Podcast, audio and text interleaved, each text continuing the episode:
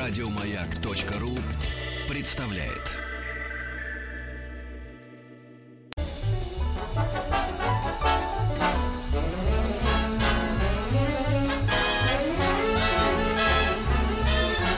Сергей Стилавин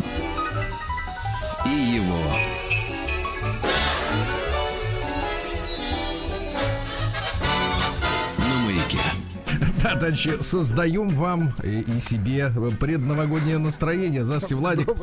Владик сказал мне, что его сегодня плющит, поэтому... Что-то с давлением, наверное, да. Да, да, да, да, да. А, браток, скажи, а вот в каком возрасте впервые постучалась к тебе вот это, так сказать, Давление. напасть? Да, слушайте, ну давление. лет пять назад уже постучалась, и я ей открыл, я вам больше Да, да, скажу. да. А Я люди ведь скажу- скажут, допился. Да. Да, да, да. Вот. Ну, в принципе, если послушать э, мужчин, да, вот разговоры с мужчинами, женщины с мужчинами редко разговаривают. Мы э, выяснили некоторое время назад, что разговор с мужчиной строится, заключается из того, что он слушает, как она ему говорит. Поэтому, конечно, в таком диалоге не узнать важных вещей. Но, в принципе, обычно мужчины говорили, вот я помню еще, когда мне было лет 30, они говорили, эх, Серега, вот будет 40, обязательно проклюнется какая-нибудь И зараза. она Да. проклюнулась. Вот, ну что, пережил, я смотрю, Владик, день 5 пяти двоек, да? Вчера, конечно, все у нас не работало как нужно, но ничего, надеюсь, сегодня будет все как чики-пуки, Да, да, как да. вы выражаетесь. Да, ну ладно, хорошо. Вот, э, сегодня у нас, товарищи, среда на календаре, да, и есть письмо с каким, с таким громким заголовком, Владуля. Так, В рубрику «Нос» очень прошу прочитать. Вот так. Нос.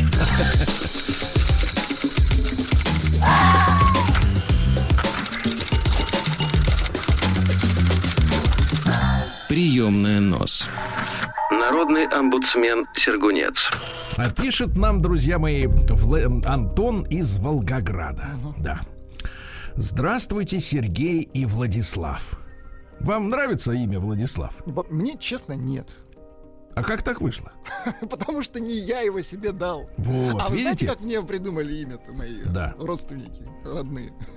Они просто шли по алфавиту и подбирали И, имя. и устали идти. Да, да, да, и подбирали имя к отчеству Александрович. Он говорит, о, Владислав Александрович, берем. Фу, Послушайте, а ведь, ведь с этого начинается не свобода человека, да? конечно. То есть ты родился, во-первых, на тебя давит уже груз твоей семьи, правильно? Во-первых, да- да- э, давит атмосферное давление, Сергей Валерьевич. Ну, это, важнее. это в 45 где-то. Вот. А по- до, до этого времени надо еще дожить с именем Владислав. Да-да-да. Я к тому, Ну, что... хор- спасибо, что не Симба, уже это полдела. Нет, нет, это женщина. Какая разница? Да-да-да. Э, Нет, к тому, что ты вот родился, например, в королевской семье. И уже вот ты вот уже не свободен, понимаешь? Конечно. Уже не Ты уже свободен. И имя тебе дают. третий, да? И имя дают, и отчество, и все тебе дают, и ты уже как бы должен. Уже должен. Это, конечно, не очень хорошо. Здравствуйте, Сергей Владислав. Слушаю вас еще с начала двухтысячных, когда еще учился в школе. Господи, бедный ребенок. По утрам во время зарядки, зарядку делал, включал радио мгм, и наслаждался. Понятно. Запомнил главное, надо любить работать и уметь отдыхать. Был такой у нас девиз, да. Искренне благодарю. Вот видите, Владик умеет отдыхать, теперь голова у него Да если трещит. бы. Перейду к делу. Недавно слушал, как обсуждались темы знакомств в сети интернет. Кстати, обратите внимание, друзья мои, мы как-то вот сейчас прекратились разговоры о рынке, да, и о свободной конкуренции. Ну, потому что все поняли, что это все туфта, и никакой свободной конкуренции нигде нет. Есть сплошной лоббизм, правильно, и монополизм. Ну вот. Так вот, если бы мы все-таки продолжали да, бухтеть про свободный рынок, то возник бы тут же вопрос. Смотрите, у нас есть сеть интернет, так? А альтернатива есть? А? Нету. Телефонная сеть. Нет, Всё. все это уже в, одно, в один клубок замотано. Нету, э, так сказать, у нас альтернативы. Решил поделиться своей историей, которая стала для меня роковой и поучительной в вопросе онлайн-знакомств. Немного о себе. Мне 31, не женат, работаю инженером в области информационных Ну, кстати, технологий. извините, я тут подумал по поводу альтернативы, но Китай же придумал аль- альтернативу. Там же у них китайский Интернет. Звездный интернет, да, реально, там же вот только Китай и все, больше ничего нет. Я тоже слышу иногда разговоры о суверенном интернете, но Да, пока да, что как-то да, нет, ну кабель не работает, отрубили. работает. Надо пере- пере- перерубать, да.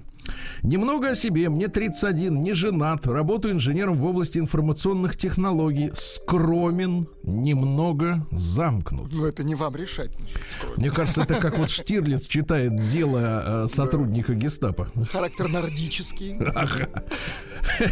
Таких людей много в сфере моей... А, айтишник. Ну да, ребята, они немногословные, скажем так. скромные, согласен. Но есть пример очень приличных людей, очень приличных, да.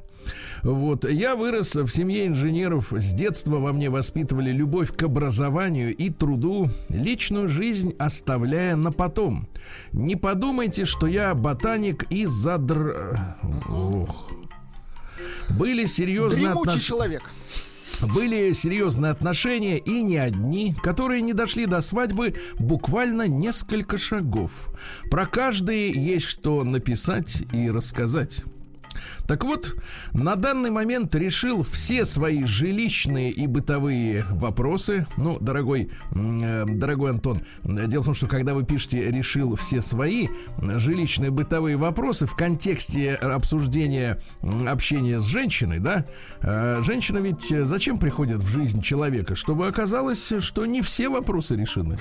И появятся новые, более... а женщина, она что? Она, в принципе, вот некоторые из них говорят, значит, разговаривают какими-то идиотскими тренинговыми заумными выражениями, но, в принципе, они говорят, что «а я буду тебя вдохновлять». Вот вдохновлять и ставить задачи. Да. Так вот, значит, решил все бытовые вопросы, пришло время налаживать личную жизнь. Вот все по плану у человека, хорошо. Вот, Владик, у тебя есть план на ближайшие 10 лет какой-нибудь? 10 лет, да вы что? Что-нибудь хочешь наладить? Хотелось бы, конечно, до пенсии, но это Или, не- не- или давление пока на первом месте. с- сегодня давление. Ну конечно. ладно. Значит, на, пришло время, это 31-летний человек пишет, пришло время, ребята, налаживать личную жизнь. Вот скажите, вот сами себе ответьте на вопрос. Но вы когда-нибудь принимали решение начать налаживать личную жизнь? Никогда. Да-да-да. Или как я тут, слушайте, в комментариях к своему посту, вчера там, слушайте, почти тысяча комментариев, господи, э, женщины завелись относительно раскрытой тайны, зачем они наряжаются в офис. Я там написал статейку маленькую. Там, значит, начали мне рассказывать, Сергей, а на полном серьезе там мне пишут, а я вот знаю, как, э, вот, э, что надо сделать, чтобы встретить близкого, любимого человека. Э, Значит, такое ощущение, что человек собрался в обувной магазин выбрать себе валенки. Вот, ну как вот можно э, вот наладить личную жизнь, ведь встреча человека это случайность, правильно? Конечно, абсолютно. Ну, тем более, Лотерея. я имею в виду твоего, не такого, которого ты будешь гнуть через колено под себя. Вот. А своего человека, ну как можно вот говорить серьезно о том, что вот, вот пока не время, а потом будет время. Значит, добавлю, что заработал на все честно, своим трудом, как говорят женские коучи, закрыл свой финансовый гештальт. Но так хочется видеть рядом хорошую женщину, любить и быть любимым. В связи с напряженной эпидемиологической обстановкой завести новые знакомства даже в большом городе стало куда труднее. Этим летом впервые решил попробовать сайты знакомств. Ребята на работе посоветовали Киндер. Некоторые более юные коллеги даже жен нашли через приложение. Да ладно, серьезно? Знаете, через приложение можно заказать э, суши, роллы и жену. Надо при- приложение создать. Твоя жена. Ага, Дальше Да. просто жмешь. да. Жмешь, жмешь на кнопку транзакт. Что же? Что же, завел аккаунт, написал кратко о себе, без лишних подробностей, добавил несколько фото из жизни. Теперь, внимание, фото. В костюме, на лыжах, на отдыхе, за, фортепи- за фортепиано. На лошади. Да, в гра... вообще, в принципе, очень... Кстати, женщинам действительно нравятся лошади. Я не знаю, чем. Может быть, все-таки кони? Э, Вот, э, кони, лошади там сначала не разберешь, нам надо смотреть. Вот, под капот. Ну, Да, но, подойти, но вот да. женщину, да, я бы а вот выбирал у каких-то действительно яхта обязательно, вот чтобы, знаете, это морской простор или хотя бы речной простор, значит, ветер, как говорится, в десна, вот, а потом лошадь обязательно, и, например, вот женщина очень любит, чтобы мужчина не сразу отбросил копыта из-за неспортивности, ну, что-нибудь типа горные лыжи или сноуборд в руках, что-нибудь такое, да, чтобы она Активный образ жизни, чтобы она думала, что не алкаш. Потому что на сноуборде опасно по пьяным кататься очень Э, сильно. На, на чем угодно опасно Да. кататься. Ну нет, ну, не, на чем угодно нет. Сидеть на Ну табурете ладно, не на опасно. машине даже опасно. Да. А в графе цель знакомства написал прямо серьезные отношения и создание семьи. Итак, Владик нас ожидает квест. К моему удивлению, в первый же день мне написали сразу три девушки. Ответил одной, анкета которой больше всего понравилась. Заметь, Владик, не фотографии, а анкета. Анкета. Ее звали Анна, 23 года. Договорились встретиться. Я предложил заехать за ней на машине. Это была первая ошибка. И погулять в Центральном парке. Она согласилась. Ура! Долгожданное свидание. Шли первые числа сентября, в воздухе пахло уходящим летом, а легкий, как-то в айтишнике проснулся писатель. Поэт. А серьезно. А легкий прохладный ветерок напоминал о скором приближении хмурых будней. А так хотелось дышать полной грудью, пытаясь поймать за хвост последние теплые деньки, большая часть которых утонула в напряженной работе на удаленке. Ты посмотри, а, вы, вышивает. Перед свиданием сильно волновался. Это был совершенно новый для меня опыт. Давайте вспомним себя на его месте, товарищи. По советам вашего ручного доктора, а, ну, переслушал все его лекции. Заранее постарался не строить в голове идеальный образ женщины. Ж три раза. Заехал. Она была, Владик, внимание, Так. она была великолепна. Точь в точь, как на фото. Подумал, какое отличное начало. Нет, вот точь в точь или в один в один, что-то вот путаю всегда. Один Вот. в один это уже позже. А, ну, Точь точь. Точь да. точь. А, Подумал, э, какое, какое отличное начало, но вся горечь ждала меня впереди. Так, Владик, заметьте, горечь. горечь. Приехали в центр города, который ласково встретил нас уютными, незапруженными машинами, улочками. А вообще, вот как это хорошо, когда женщина к незнакомому мужчине садится в автомобиль? Хорошо всегда, когда не запружено, э, город не запружен. М, А, ну да. А, прогуливаясь по которым, она рассказала мне о том, что приехала из небольшой южной станицы в наш Волгоград. Училась на дизайнера, а сейчас работает стилистом-визажистом. То есть знает, как на лице нарисовать красоту. Женщина. Я живо и искренне интересовался всем, что она рассказывала. Нашлись и общие интересы в спорте, в кино, в театре. Владик, кстати, мы с тобой ни разу не говорили о том, какие у нас общие интересы в спорте. В спорте Да. никаких.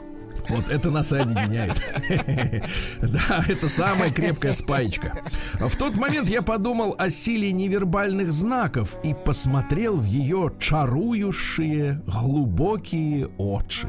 Глубокий очень неплохо. Увидел простую радость общения вместе с долей кокетства и тонкого флирта. Нет, дорогой мой э, Антон, э, флирт это когда вы на работе, когда она на работе, например, показывает тебе что-нибудь э, такое, что нельзя на работе продлевать. Вот. А когда люди уже на свидание пришли, это уже, дорогой мой, не флирт. Я не мог устоять и расслабился. Сам стал более открытым в разговоре, предложил поужинать в кафе. А вот и вечер. Она согласилась и сама выбрала мое любимое место в самом центре города. Все складывалось как нельзя лучше. Не так, как на Ваське, где людей разводят на коктейли. Ошкуривали где. В кафе она... Васька, это Васильевский остров в Петербурге. В кафе она вела себя немного робко. Я решил ей помочь и предложил ей заказать то, что она очень хочет, даже если стесняется. Я люблю оказывать внимание и создавать ощущение безопасности и надежности. Мне кажется, мы, мы читаем логи андроида, который Ну, вот, что-то не ну, верится, самое- что он айтишник. но вот ну, погоди, погоди. Моя спутница выбрала, а теперь внимание, Владик. Да, я Ну-ка. понимаю, сейчас у всех потечет слюна, но тем не менее. Моя спутница, да-да-да, вот кафе «Элефант» уже несут. Так, так, так. Пасту карбонара Да, класс. и салат с рукколой. Фу. А я цыпленка табака. Слушайте, ну они как, Знаешь, такого- перед даль- дальней дорогой. Да-да-да, знаешь, мне с собой фольгу, да, цыпочку заверните, куру заверните мне, хрень. Да. Предложил неплохое красное вино. Поскольку сам был за рулем, выпил стакан вишневого сока. На вино согласилась. Вот, смотрите как, а. Милая беседа, как и чудный виноградный Он ей сказал напиток. так, ну что, отхлебнешь? Она сказала, Хлебай. Потекла еще быстрее, сблизив нас на расстояние поцелуя. Она стала мне все больше нравиться, как приятный собеседник, адекватный человек и, чего уж таить, очень красивая девушка. Я совершенно забыл про усталость после работы. Мое сердце наполнилось влюбленностью, как к нам подошел официант и, вежливо извинившись, сообщил, что кафе закрывается. Вот это да! Было уже за полночь. Счастливые часов не наблюдают, подметил я, не я, Антон, предложив завершить ужин. А теперь внимание! так, так, так. Ужин у меня дома с замечательным китайским чаем с десертом. Да, класс. Так. Например, я бы вот какой бы к китайскому чаю выбрал? Например, мункейк. А? Неплохо. Ел ты когда-нибудь мункейк? Мункейк, возможно, но не помню. Вот. Тут же подумал, что для идеального первого свидания это, конечно, чересчур, учитывая столь большой перерыв в моих свиданиях с девушками, но слово-то не воробей.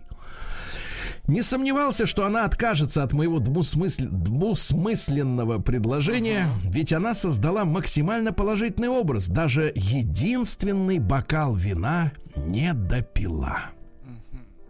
Ее ответ, теперь внимание, Так. поразил меня в самое сердце.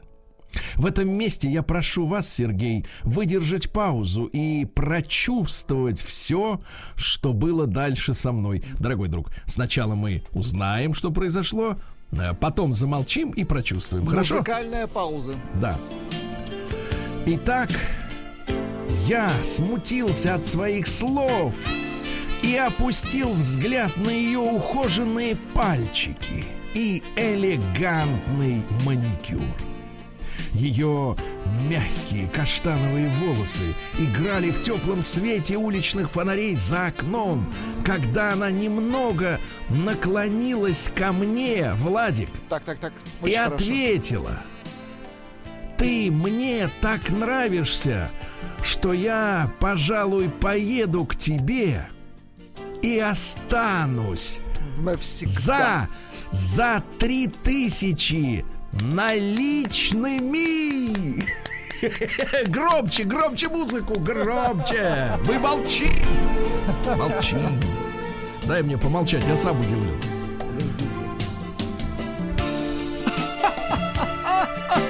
Это его реакция на три тысячи. Три тысячи наличными. Три тысячи наличными. И я с тобой останусь. Если будешь продлевать, то гораздо дольше. Какой позор, а? Да, класс. Владик. Ну, И это не конец конечно. письма, это не конец. Это не конец письма, ребята. Я скажу так, какой позор. М? Прием корреспонденции круглосуточно. Адрес стилавинсобакабк.ру Последнее сообщение. Пусть телефон даст. Телефон дороже. Фамилия Стилавин 2 Л. Ну, ужас Ой, какой-то. отвратительно, Ужас, да, да, Да друзья мои. Вы представляете? Слушайте, ведь э, с этим надо что-то делать. А что с этим Ведь можно мы, сделать? нет, ведь мы все с вами понимаем, что в 23 года женщина, которая так ставит вопрос мужчине, а, а- она уже не исправится. То есть это уже потерянный человек, друзья мои. Потерян. Какой каш, какая срамота, Владик, а? Однозначно. 23 года, останусь за три.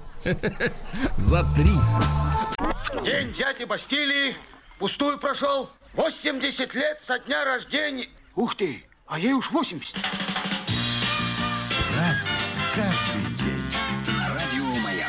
Что ж, товарищи, 23 декабря уже, видите как, до Нового года неделя. И все. Да, вот, вы у себя, я у себя. Да, значит, смотрите.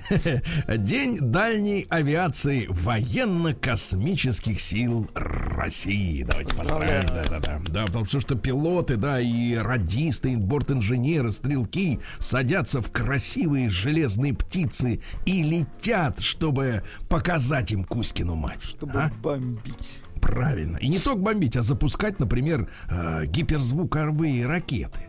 Да, да. А, вот так вот. Вот так и все. Сегодня Всемирный день сноубординга, товарищи. Вот, очень хорошо, сноубординг, да.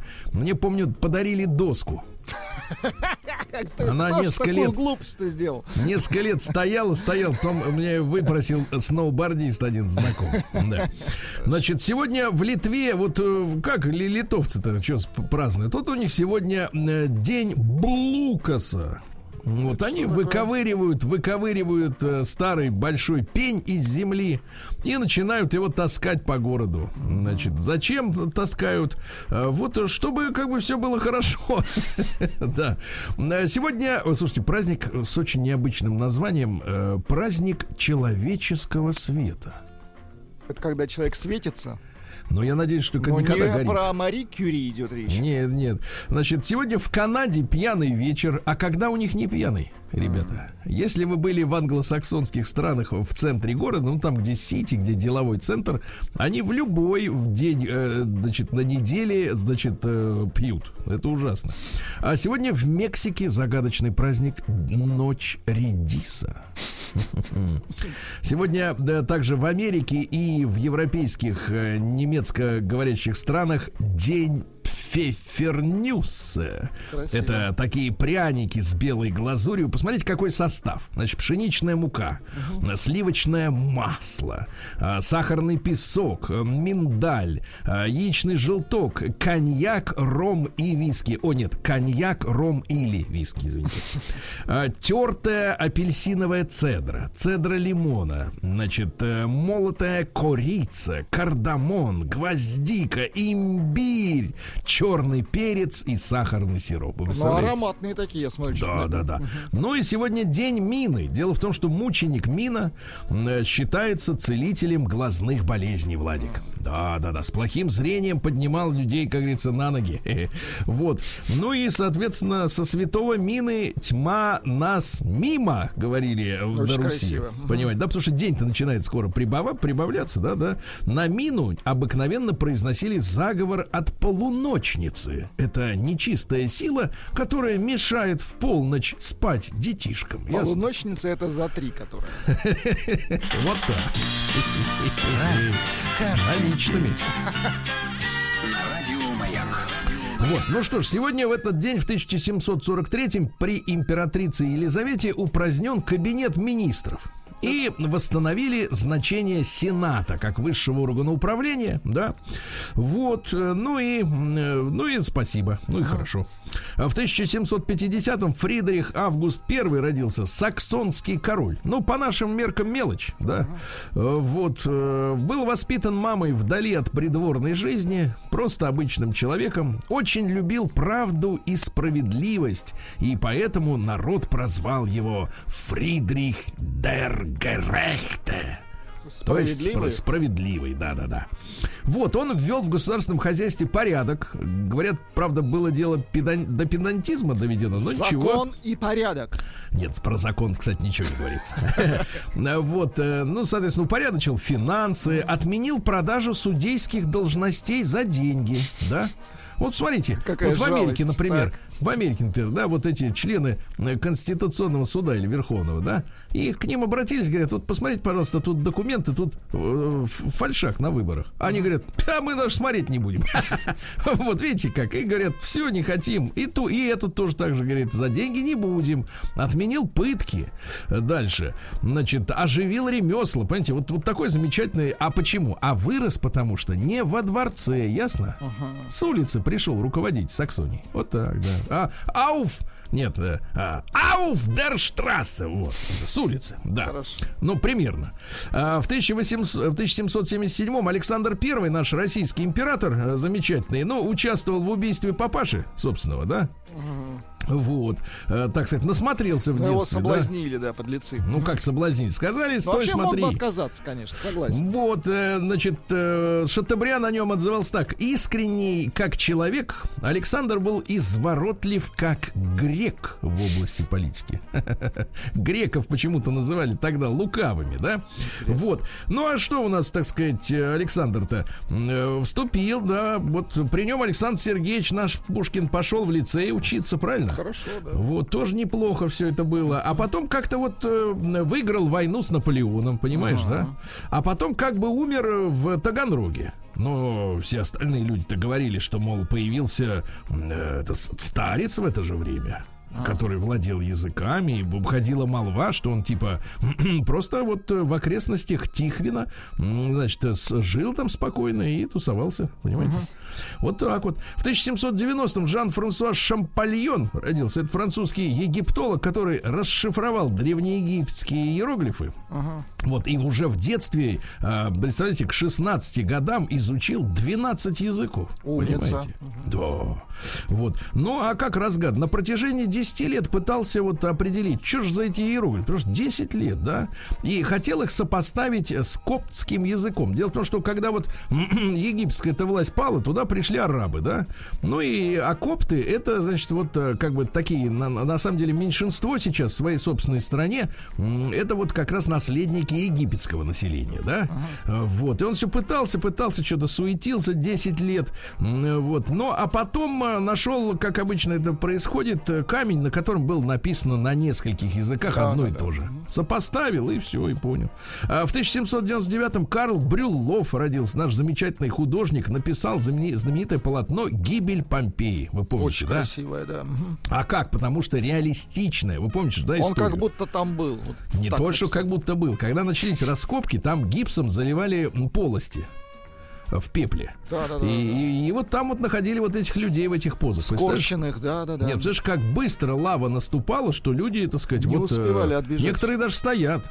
Да, вот так, ну, в основном, стоят. конечно, лежали там. А Сегодня в 1805-м Джозеф Смит родился. Это кандидат в американские президенты, но он им не стал. Основатель движения э, так называемого «святых последних дней», э, то есть главный американский мормон. И мы, как люди, выросшие в атеистическом государстве СССР, да, не придаем значения, в принципе, политической системе Америки, э, где очень важны, на самом деле, религиозные установки и сектанство, и просто вот, э, мы же часто слышим это слово, пуританство, да, вот пуритане, да, как пью, от слова пью, то есть э, целостный, чистый, да, Э, вот. Ну и, соответственно, что у нас в, в- в мормонах-то, да? Вот, в мормонах у нас самое интересное следующее. М, Вот, э, Бог Отец и его Сын Иисус Христос явились Джозефу Смиту лично. Да вы что? Оба. Да, и все ему рассказали, что, что как, да. Э, Вот, что он, в принципе, записал в книжке, понимаешь? Так что сомневаться не приходится, ребят, когда такое происходит. Я вот других, других людей не знаю, кому бы на оба сразу явились. А этому А явились, а этому вот пришли, как вот, да. как потому что- слышал. Мгм, Ага. отлично. В 1822-м Вильгельм Бауэр, немецкий инженер, который создал первую подводную лодку. Да. Вот. А Свою первую он испытал, когда ему еще 30 лет не исполнилось. Э, Да. Погрузился так глубоко, что корпус треснул, представляешь, под водой. И изобретатель с матросами спасся, но лодка осталась лежать на дне. Вот. А потом его значит, э, соответственно, э, не хотели ему спонсорство оказывать и англичане, американцы, а он им всем говорит, ну, слушайте, ну ж хорошая вещь-то, значит, лодка. И тогда он обратился к нашему великому князю Константину Николаевичу. Да. Так. Вот, э, у которого были либеральные убеждения. Кстати, именно Константин Николаевича иногда приплетают к истории с продажей Аляски, что, мол, типа это он состряпал историю всю эту. Так вот, э, Константин Николаевич говорит, о, отличная тема. И весной 1855-го построил лодку, которую назвали «Морской черт». Вот. э, Через год, значит, состоялось первое плавание, э, и испытания успешно продолжались, да, ну и, соответственно, э, прикомандировали к Бауэру нашего лейтенанта Федоровича. Так. Вот. И уже 134-е испытательное плавание завершилось, к сожалению, неудачей. Представляете? Да, неудачей. Ну Вот. Ну а в честь Бауэра была названа первая после Второй мировой войны подводная лодка в составе Бундесмарина. Бундесмарина, да, она является музейным кораблем и одновременно единственной лодкой, которая называется электролодкой. То есть она без этого, без движка, на батарейках. Электролодка, ничего На батарейках, да-да-да. А сегодня в 1858 Владимир Иванович Немирович Данченко. Вот. Э, Там второй был, который не верит, да? А этот, я так понимаю, судя по Ну, всему... Вот они работали в тандеме, да-да-да. Да, а этот верил. Вот, то есть это не три человека, Немирович, Данченко и третий, а это один. Вот, ну что за история? После Октябрьской революции уезжать-то не захотел. Э, Вот, вошло в число членов Центра театра, да. Организовал при МХТ, э, ну, впоследствии имени Чехова, музыкальную студию. А потом студия отправилась на гастроли по Соединенным Штатам в 1925 году. И удивительно, еще и вернулся назад. Представляете? Действительно Вот. удивительно. А когда Станиславский, вот тот, который не верил. Его товарищ, да-да-да. Да-да, Тони Мирович Данченко говорит, теперь я, говорит, вам не верить буду. Вот такая история. И в 1860-м Николай Оттович Эссен родился. Это адмирал, командующий Балтийским флотом во время обороны Порт-Артура. м, Броненосец Севастополь был затоплен, э, значит, из-за того, что крепость-то сдали. Представляешь? Команда попала в японский плен, а, а Эссен в плен идти отказался, дал подписку о неучастии в войне и через США вернулся в Россию. Слушайте, а вот так можно, оказывается, не, не идти в плен? Ну вот тогда было можно. Нет, да. ну вот я так представляю, да, вот, вот война, немцы наступают, а ты говоришь, слушайте, я вот в плен не пойду. Я вот вы вам меня- подписку даю, я Вы меня вернусь, отпустите, наверное, да? я вам вернусь. дам, э, да, подписку. А, вы мне- а немцы такие, иди, иди, дорогой, иди. Нет, да, да, мы тебе даже тушенки дадим, и шнапса еще с собой немножко. Ага. А в 1881 Хуан Рамон Хименес, это испанский поэт, в 56 году получил Нобелевскую премию по литературе. Давайте я вам вот прочту несколько строк. Эх, мы с тобой одни остались, ты и я в тиши балкона.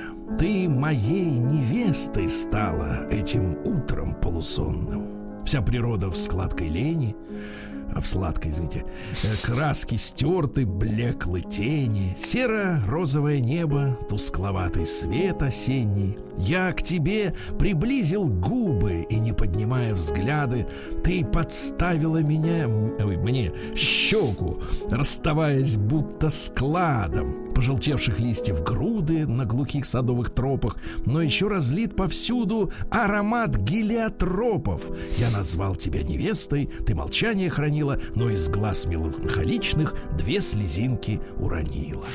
День дяди Бастилии пустую прошел. 80 лет со дня рождения. Ух ты, а ей уж 80. Разный, каждый Так, дорогой Владуля, ну что, я смотрю, наши слушатели пишут про некоего номер. Да, номер. они считают, что вы наврали про Нумеровича Данченко. Проверочное слово. Да нет, давайте без Данченко, просто вот этот ваш Нумерович. А в 1886-м, друзья мои, австрийский поэт Альберт Эренштайн родился. Вот, в семье еврея-кассира. Да. Но в Австро-Венгрии работал журналистом в Берлине. Вот, э, с экспрессионистами дружил, да.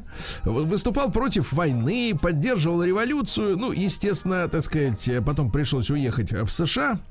Да, ну и стихи есть у него. Вот совершенно другие, чем у предыдущего товарища. Ты подумаешь о Боге, а она расставит ноги. Нет причины для тревоги. Крепкие стихи. Три. Три. Драй. Да.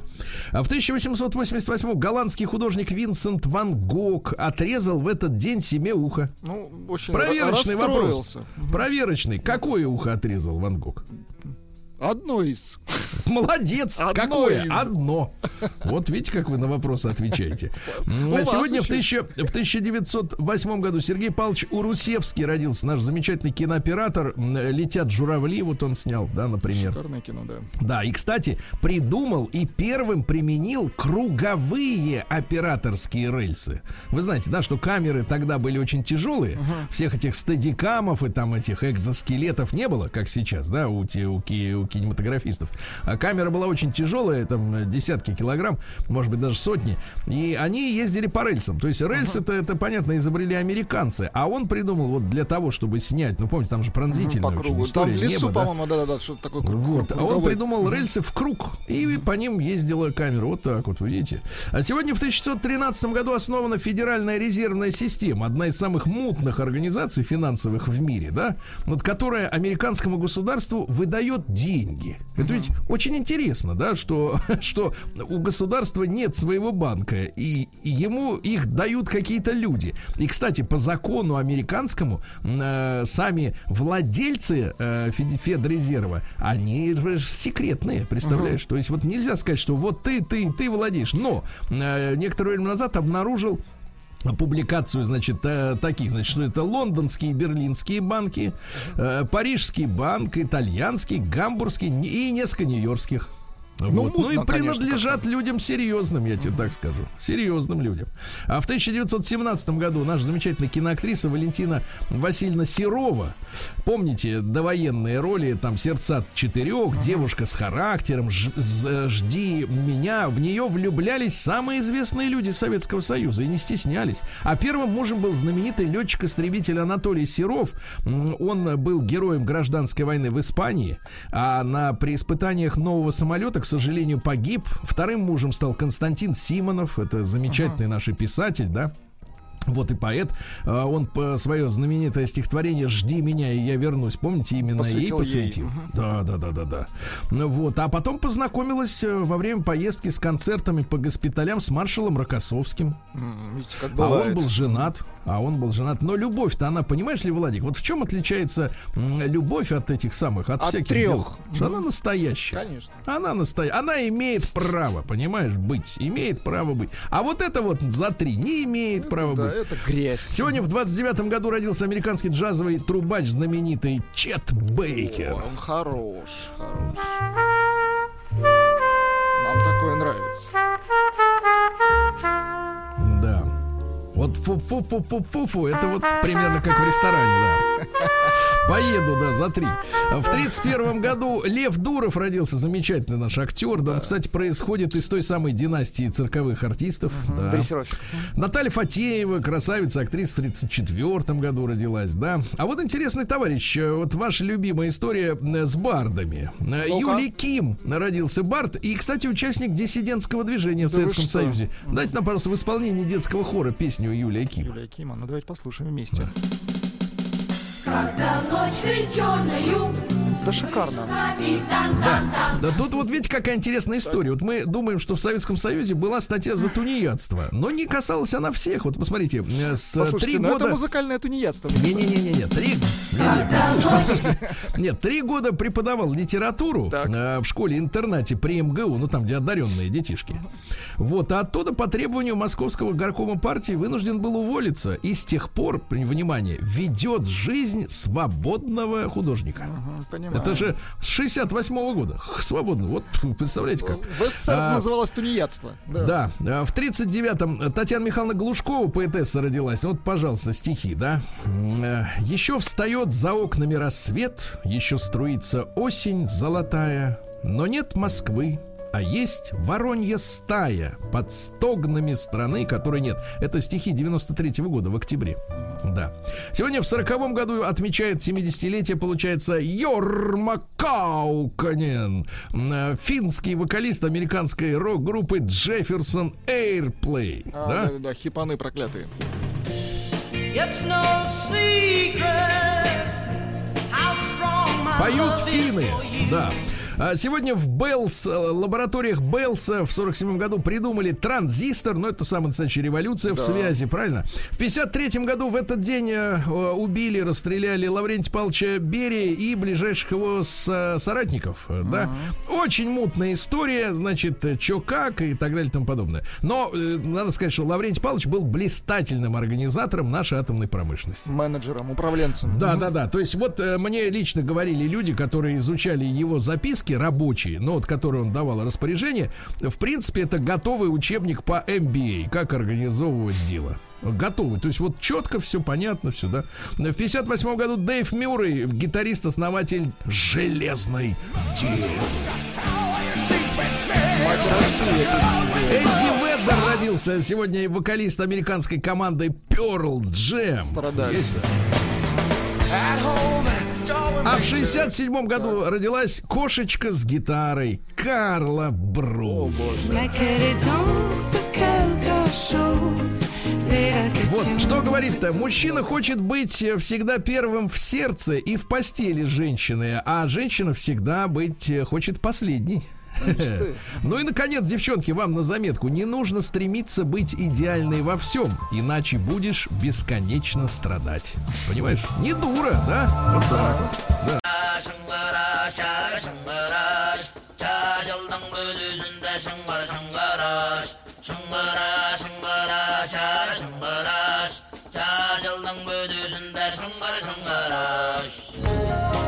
Сергей Стилавин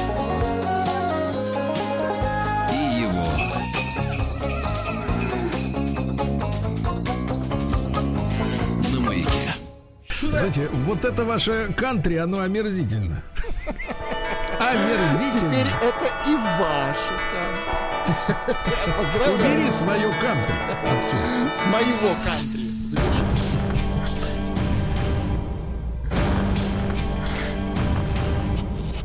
Новости региона 55.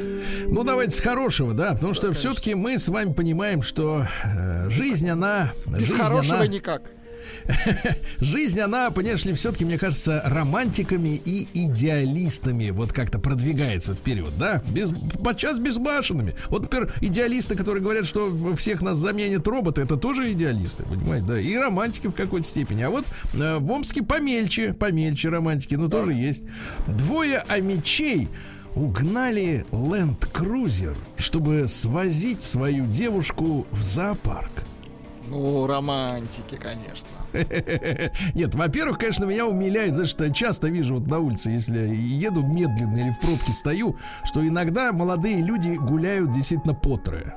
Два молодых человека и одна девушка. Один сторожевой. Да, а говорят, а, нет, подменный. А говорят, подменный автомобиль. Да, а говорят, что, в принципе, в стране э, мужчин не хватает. А видите, некоторым даже и как бы более чем хватает. Э, На внедорожнике парни хотели доехать до Новосибирска. Там зоопарк-то, в Омске-то нету. Какие умницы. А, такого, как надо, да. При виде инспекторов полиции они бросились по сугробам в рассыпную, а девчонку оставили в салоне. Идиоты. еще и подлецы, да. Нет, да качу подлецы, она же знает их всех. Ну и сдала. Ну и все, да, идиоты. Бармен омского ресторана выпил и стал от радости прыгать на крыше и капоте чужой машины. Напрыгал на 100 тысяч рублей. Да, Вот идиот. да, чучело. 23-летний житель, да. Вот сообщил, что неизвестные повредили его автомобиль. Иномарка была припаркована возле одного из домов на бульваре Зеленом. Ну и, соответственно, посмотрели камеру видеонаблюдения. Оказалось, что э, наливайка работала здесь круглосуточно. Я не знаю, насколько уместно про наливайку говорить, что там работает бармен. Наливай там работает. Или бывает наливайки самообслуживания, может быть. Ну нет, это на такую Это- честность это рассчитывать не приходится. Так. Вот, и проходя мимо припаркованной иномарки, бармен залез на крышу седана и стал скакать по ней. Да, после чего еще ногой дал по лобовому э, стеклу. Идиот. Дальше. А меча, укравшего из квартиры телевизор и телефон, сгубило прозвище Ерема. Вы когда встречали такого? Нет.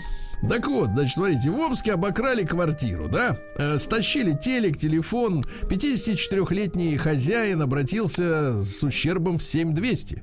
Э, вот, мужчина недавно перенес инсульт, вы представляете, поэтому ходит медленно. И однажды к Мичу пришел знакомый. Э, Гостя мужчина оставил дома, а сам неспешно, потому что ходит медленно, пошел в магазин, вернулся, нет телевизора и телефона. Из примет, которые сообщил Так. хозяин квартиры полицейским, было известно только прозвище. Ерема. Ерема. Ерема. Красивая, да. И Да, и по нему сотрудники уголовного розыска быстро вычислили Амича. Это 30-43-летний мужчина, да. А, телевизор он продал случайному прохожему за 3000 рублей. Смотрите, вы идете по улице, вдруг человек тащит За телевизор. трешку телек нужен, вот так он говорит. Да, да, вот, в принципе, вот вы взяли бы. Мне Я кажется, нет. нет, посмотрите, трешку за вечер Я или трешку нет. за телек. Тем более у, посмотрите. еще и у Еремы, прости господи. А В 2020 год относил, а, оказался в Омске самым теплым за 120 лет наблюдений. Вы представляете? И об этом э, сообщила глава ОП Иртышского УГМС Криворучко. Так. Вот так вот. Самый теплый, представляете? Амич предложил полицейскому смешную взятку и попался. А, Значит, э, он предложил полицейскому всего 600 рублей. Действительно, мне Ну, кажется, слушайте, ну это... это оскорбление при исполнении, понимаете? Да, это просто ни, ни в какие ворота. Ни в Конечно. какие ворота не лезет, действительно. Вот упы. Но в Омской области судят Ставропольца, который приехал и украл тонну дизельного топлива. При себе у него было оборудование. э, 800-литровый бак и электронасос со шлангом. То есть он подъезжал на своем Ладе Ларгус Так. Автомобиле, засовывал шланг и при помощи электроподсоса Э, выкачивал топливо из бака. Можно открыть свой бизнес, удобная машина. Да, там такой бак влезает туда. А Всем амичам придется собирать мусор раздельно, но пока что не так быстро, как в Москве. Ну, Москва вроде как с этим уже сми- ну, не то что смирилась, а я даже получаю удовольствие от сбора раздельного мусора, да. Вот, а в Омске пока перенесли на 2024, понимаете? Ну, подожду. вот. Люди, говорят, не замотивированы. Не замотивированы, да. На Омском железнодорожном вокзале задержали мужчину, сбежавшего на Сахалин. То есть он бежал на Сахалин, э, вот, но не добежал. В Омске взяли. Э, Он наркотики хранил.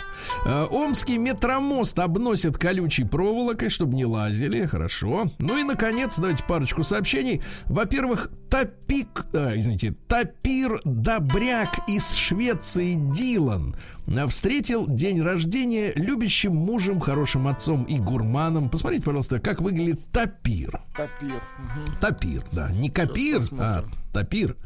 Вот, тапир, тапир, тапир.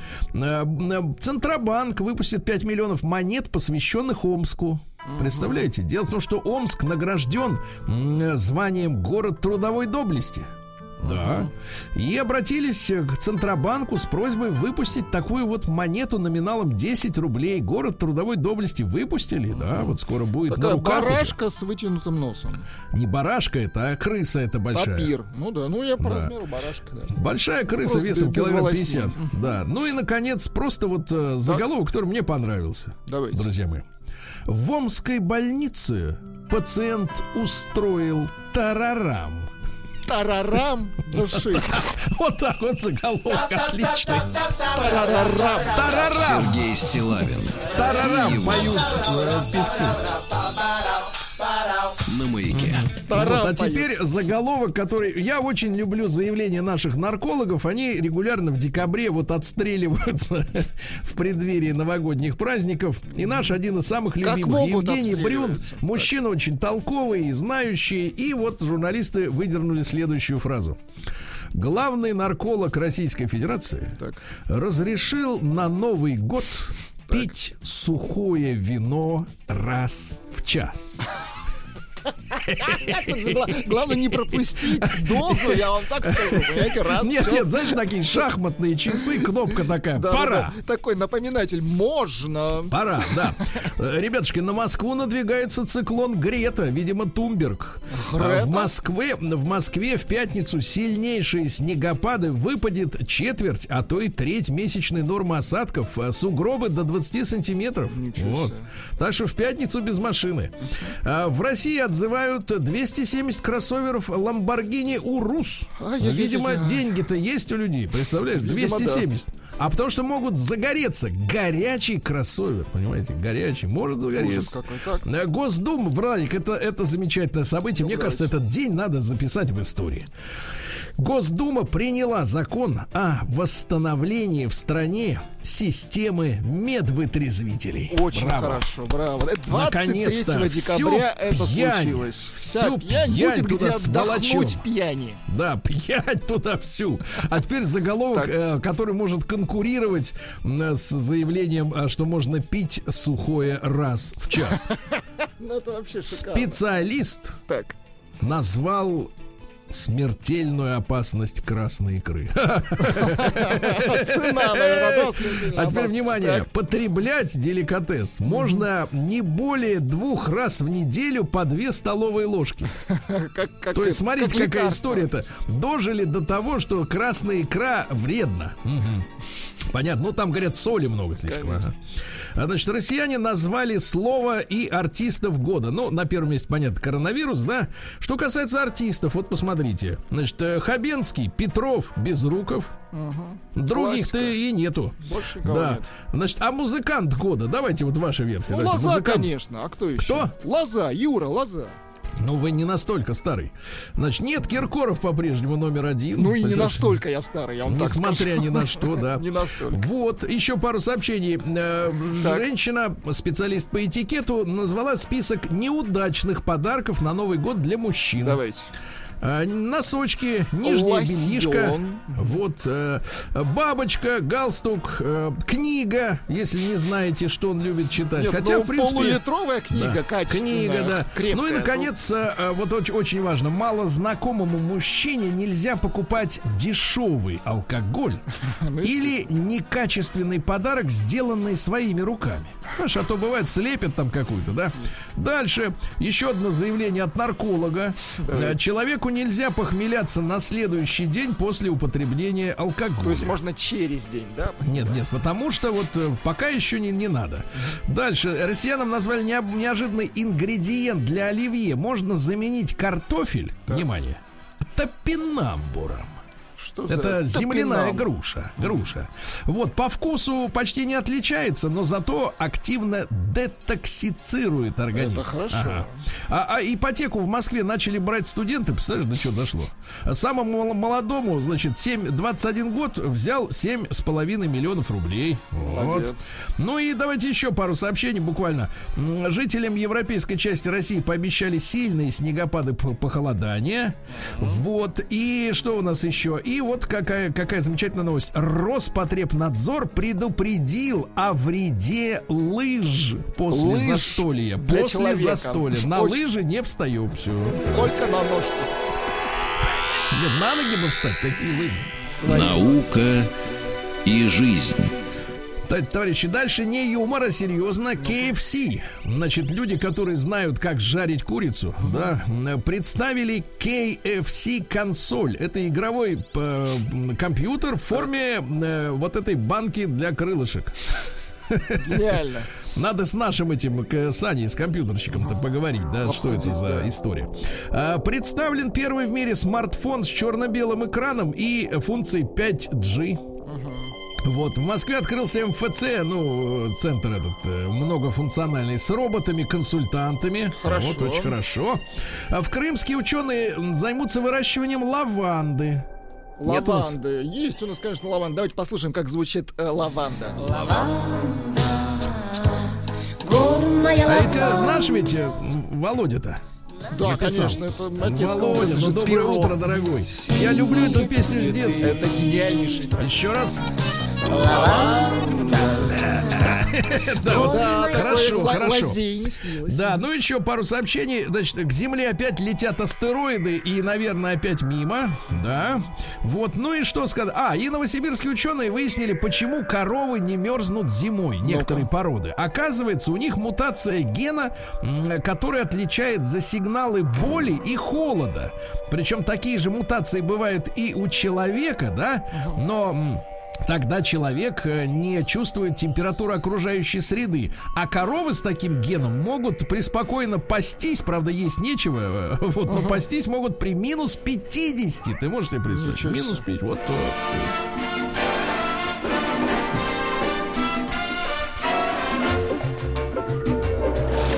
Новости капитализма. Ну что же, э, мировой ресторанный гид Мишлен все-таки отнес борщ к русской кухне. Мы победили, друзья мои. А Нашим братьям передали, передаем э, москали э, да, перемогу И устроили. борщ верните. Да-да. Э, Электрик в Англии поймал лосося весом 3 килограмма голыми руками. Вот это прекрасно. рыбка, да. Прекрасно. Вот э, эм, дальше, что у нас интересного. Женщина не заметила беременности в Огайо и Ну. приняла ребенка за камень в почках. Да. В Турции запретили шуметь в отелях на Новый год, потому что карантин до 4 января полная тишина. Ясно? А при чем здесь шум-то непонятно? Шум, он, он вирус под, под, подгоняет, А, ясно? теперь вот понятно. так все. Давайте, швидше, швидше, ребятки, пошли, пошли, пошли.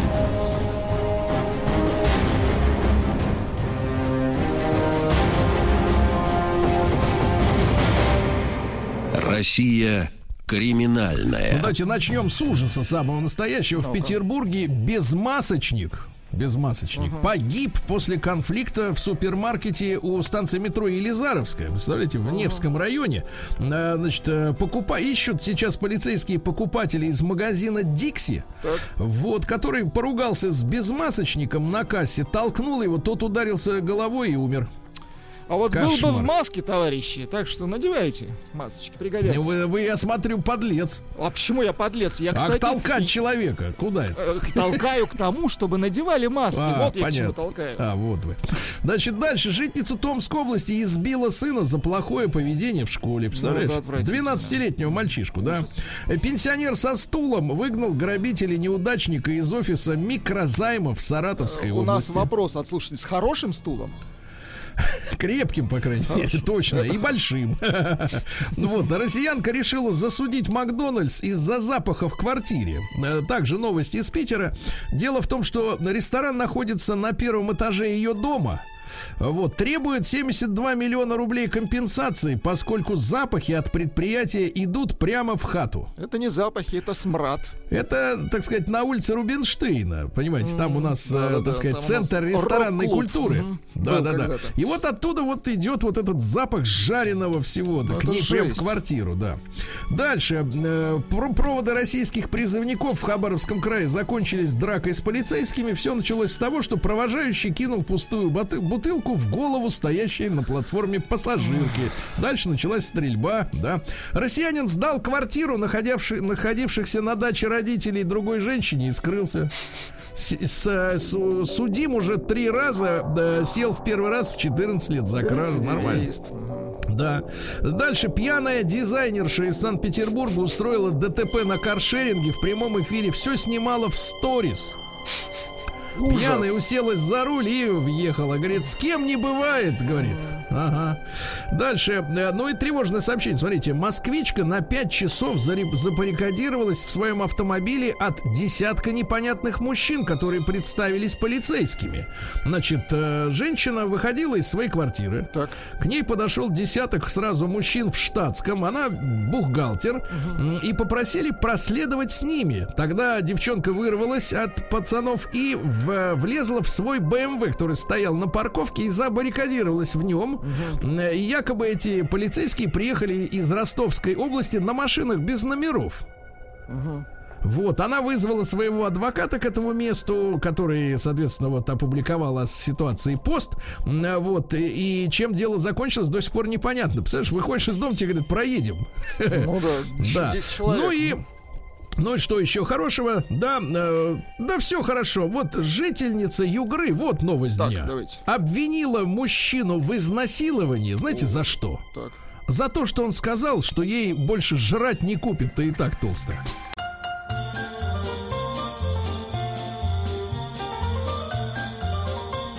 Сергей Стилавин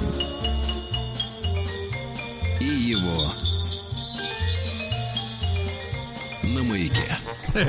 Товарищи, сейчас у нас будет тема дня. Надеюсь, что, возможно, телефоны заработают чуть позже, да, Владик? в конечно. отличие от вчерашнего дня пяти двоек, когда мы были просто а, в информационной блокаде, к со- сожалению. Но тема у нас сегодня, товарищи, будет очень непростая. Мы сначала со специалистом поговорим. Вот, а запустим опрос уже сейчас, да, чтобы вы могли высказаться при помощи бесплатного, бесплатной отправки цифр на наш WhatsApp-портал плюс 7967 103 5533. Вы слышали новость, да, я читал ее, что на пьедестале конкурса «Королева Красноярска 2020» оказалась э, 63-летняя участница. Э, Я э, внимательно изучил материал. Э, Королева Красноярска там на третьем месте оказалась, э, оказалась замечательная, ну, я не могу сказать девушка, потому что у нас сейчас принято говорить как бы девушка про всех, да, ну вот, а я вот, например, себя юношей не считаю. Но прекрасная женщина, очень обаятельная. Значит, 63-летняя Ольга Эрф. Э, Вот я посмотрел ее инстаграм. Она э, занимается оптикой, ну, в смысле, оправами для очков, бизнесом, да. Э, Замечательное улыбчивое лицо, добрые глаза, э, очень ухоженная. Замечательная, кстати, фигура. Я посмотрел ее фото на яхте, ребята. Да вы что? Да, да, да, фигура замечательная. Но, что самое главное, мне очень понравилось, она, ну, по крайней мере, это не бросается в глаза. Я не знаю, может быть, что-то предпринималось, но нет никаких следов э, с моей непрофессиональной точки зрения Тюнинга. а, пластических, да, вот этих операций, тюнинга, нитей в нос, там еще про прочее. Удивительно. Вот это, вот это зараз. То есть человек естественно принимает свой возраст. Это вызывает у меня очень большое уважение, да, очень большое уважение. Но ей 63 года, я напомню, она замечательно выглядит, но видно, что ей не 20 и не 40, да. Не 16, как некоторые Но говорят. тем не менее, тем не менее, это э, такое достойное, достойное принятие своего возраста вызывает э, у меня уважение на фоне э, повального, да, повального стремления омолодиться любой ценой, э, даже уже в 25. Вот, давайте так, ребят, короткий опрос, пожалуйста, примите участие. Я понимаю, что тема болезненная. Ну, для тех, кто, для, для кого болезненно, для тех и болезненно, а для остальных нет. Давайте единичку на номер отправьте, плюс 7 967 103 5533, если вас напрягает ваш возраст. Ну, я имею в виду тот, который в паспорте. По паспорту. Да, вот смотришь э, и смотришь, а цифры-то, знаешь, вот как тут не радуют цифры-то, да, напрягают, да. Это я сейчас не говорю о том, как вы выглядите, да, я имею в виду, что сами цифры, возраст, вот они напрягают вас, мы об этом сегодня поговорим. Двойка нет, абсолютно, все, так сказать, реально можете дать ответ на вопрос. Э, нет, честно, это вообще не, парит нисколько, да. Ну и у нас э, э, будет сейчас разговор со специалистом. Елена Кочкина с нами на связи, руководитель специальных проектов социально-экономических проблем народонаселения Российской Академии Наук, старший научный сотрудник. Елена, доброе утро. Доброе утро. Вот, Елена, ну, мы хотим немножко понять, э, что у нас там происходит со, вообще со старением населения. Э, Вот э, вы, как специалист, от- какую отметку бы назвали, с которой начинается это самое старение по формальным признакам? Вот у нас в каком возрасте? Вы знаете, мы считали последние а, годы, что а, большая половина пенсионеров не считают себя людьми преклонного возраста. А? А, да, и ам, частично с этим было связано а, отсутствие идентификации со старением а, у э, довольно большой группы женщин и мужчин, которые просто не смогли а, прожить на пенсию последние 30 лет. Ну, мы говорим о реформах. Вот. А физиологическое старение, оно начинается в районе 35 лет а, как, как известно, мы можем это связывать с а, а, возможностью репродукции. Знаем точно, что у женщин на генетическом уровне заложен процесс а, снижения способности к деторождению. И частично э, параллельно идет э, ухудшение э, показателей на клеточном уровне, на физиологическом уровне. У спортсменов падает а, достижительность определенных результатов почти во всех видах спорта. И, собственно, через вот эти физиологические показатели можно фиксировать физиологические, э, физиологическое старение. Но также известно, что а, все индивиды сильно отличаются по тому, как происходит физиологическое старение. Ну, понятно, 80, понятно. Но, да, но когда вы... 80 лет может э, иметь показатели физические и физиологические лучше, чем а, даже у ребенка. Да. А, Елена, но когда вы назвали цифру 35, конечно, я слышал, как Владик усмехнулся наш, да, я потому что, так, ну, конечно, сегодня, сегодня 35 лет это ребенок, который еще даже не готов Пацан. жениться, честно говоря. Я, я- я говорю о физиологических, Я понимаю, я а понимаю, я шучу. Я шу, да, да, да. Елена, а что касается вот социального действительно возраста, если к этому перейти, у нас есть две как бы тенденции. С, с одной стороны, все э, дружно молодятся, да, молодятся. Вот, ну, клиники, которые занимаются или шарлатанством, или какими-то реальными процедурами, вот, они, я так понимаю, преуспевают, и даже как-то кризис на них сильно не отражается. Вот морально, мор- моральный э, возраст, как вы думаете, в среднем, э, значит, вот он какой по стране? Э, То есть вот как, как, как, как- когда у нас начинаются действительно уже морально человек стареть, там, вот в шесть- только к 60 ближе? А, Сергей, я не совсем точно понимаю э, вопрос морального старения. Это когда у человека исчезает мотивация, Да. а, что ходить на работу или а, просыпаться утром. Вот это моральное старение, вы говорите о чем? Или заботиться о ближнем, или о себе. На Ну да, взгляд, наверное, наверное, скорее всего, вот это угасание какой-то бодрости, да, свойственной молодости, да, вот такое как бы свежий, Бодрости свежий взгляд на жизнь. Свежий взгляд Ага. на жизнь. Ага. М, ответить на ваш вопрос, я социолог по образованию. Я вижу мир а, очень сильно стратифицированным. И он сейчас очень сильно индивидуализирован. А, я точно понимаю, что а, многие женщины после 80 а, могут выйти и сказать, ну, это там, а, знаешь, бабушки сидят э, у нас на лавочках. И это значит, что и 80 лет какая-то женщина или какой-то мужчина не идентифицирует себя со стариками. Да. А, а, э, Соответственно, Елена, а соответственно, тогда... морально, Да, соответственно, да. морально они а, и не а, имеют никаких отягощений. Хорошо. Да. Э, Елена, а скажите, пожалуйста, с точки зрения социологии, это неправильно, что вот, честно говоря, шкала самоощущения своего возраста, она сбилась, да, Э, что молодость стала для взрослых людей религией, ну, таким, так сказать, объектом поклонения, не, не религией, культом, да, скажем, культом, да, и что, в принципе, человек э, сегодня не принимает э, свой возраст и не принимает, э, ну, может быть, не то чтобы свои м, обязанности, но какие-то поведенческие стереотипы, связанные с тем или иным возрастом, что э, бабушка все-таки в 60 должна сидеть у подъезда и сплетничать, правильно? Вот, э, в 40, в 40 должна тоже как-то остепениться Тоже уже. у подъезда, но стоять. Да-да-да, если колени что, не ну, жужжат. ноги крепкие Ну еще, да. Ну, то есть вот для общества это, это, это вредная тенденция, что люди, они все хотят быть, э, все хотят быть в районе, ну, мысленно в районе 33 и дальше никуда не двигаться. Это, это вредно для общества? Сер- Сергей, так много вопросов. Я отвечу только на, а, я отвечу только на один. А, понравился мне. А, Хорошо. Понимаете ли как? У нас, а, давайте немножко э, э, статистику. Вот а, в Советском Союзе в 1920 году, то есть 100 лет назад, а, ожидаемая продолжительность жизни мужчин и женщин была 42,9, 43. А сегодня у нас ожидаемая продолжительность женщ- а, жизни у женщин 78,5, а у мужчин 68,5. То Да вы мы что, на, де- на десятку? На десятку? На то десятку за 100 меньше? лет, за, да, да, за 100 лет, за 100 лет а, а, рост ожидаемой продолжительности жизни м, у нас э, почти удвоился. Почти удвоился. А, и это касается не только России, это касается всех стран. Великобритания, Франция, Германия. Там, правда, результаты достижения а, по, э, слабее, то есть 25-30 лет а, а, увеличилась ожидаемая продолжительность жизни во всех а, странах, которые я сейчас перечислила.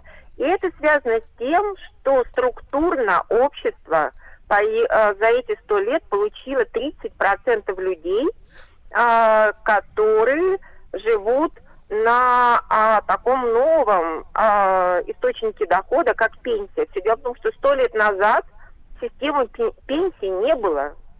Да. Как бы это ни звучало, а странно. То есть пенсия продлевает жизнь, я понял. Значит, За Елена, сто Елена, лет, за сто лет возникло, за Да. сто лет возникло 30% населения во всех странах сейчас.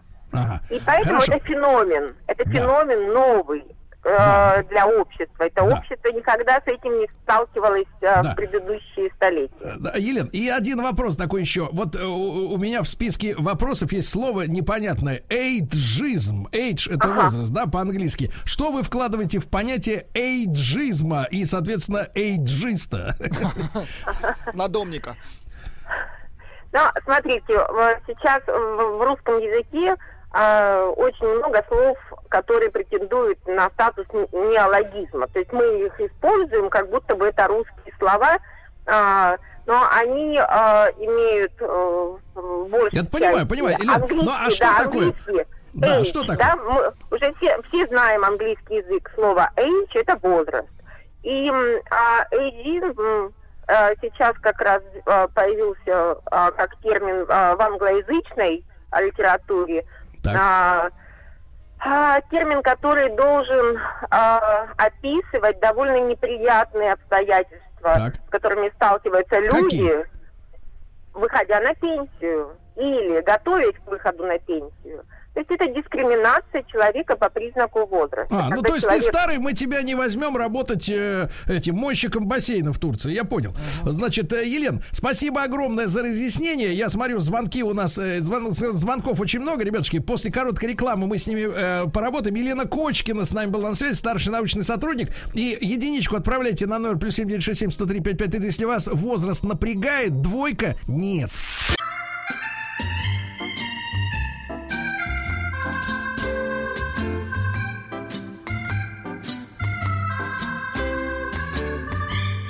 Сергей Стилавин и его на маяке. Итак, товарищи, я еще раз напомню, что мы сегодня оттолкнулись от, э, ну как, нежно оттолкнулись от 63-летней м, победительницы Красавицы. конкурса красоты, да, э, кор- королева ж- 2020. Зовут ее Ольга, замечательная женщина, э, действительно привлекательная. И, знаете, одновременно как-то вот и есть такая бабушкина теплота и э, юная свежесть. Свежесть, да, потому что обычно, нет, я не подлец, потому что обычно женщины, которые обколоты ботоксом и делают Где себе места нет, и да. подтягивают себе веки, они несколько неживые, и поэтому вот этой теплоты женской у них нет. Они безэмоциональны. Ботокс же обездвиживает морщины. Э, ну, мышцы на лице. Так вот, давайте, товарищи, э, поговорим. э, Короткий опрос. А единичка на номер плюс 7967 103 5533 вас напрягает возраст двойка нет. Эм, и давайте ваши самоощущения, и если уж мы затронули тему эйджизма, то есть гнобление человека или ущемление прав из-за его возраста, действительно, э, перед вами какие-то возможности из-за вашего формального возраста закрылись. Вот вы чувствуете, что вас общество, например, не берут куда-то на работу, не дают как-то э, гужеваться, Не как берут хочется. мушкетера, да. Да, да, вот, вот как-то из-за возраста формального жизнь сузила свои рамки, да, возможностей. Давайте Александра послушаем, ему 63. Саш, доброе утро. Алло, доброе утро. Саш, ну Знаете, вот я- есть напряжение в организме?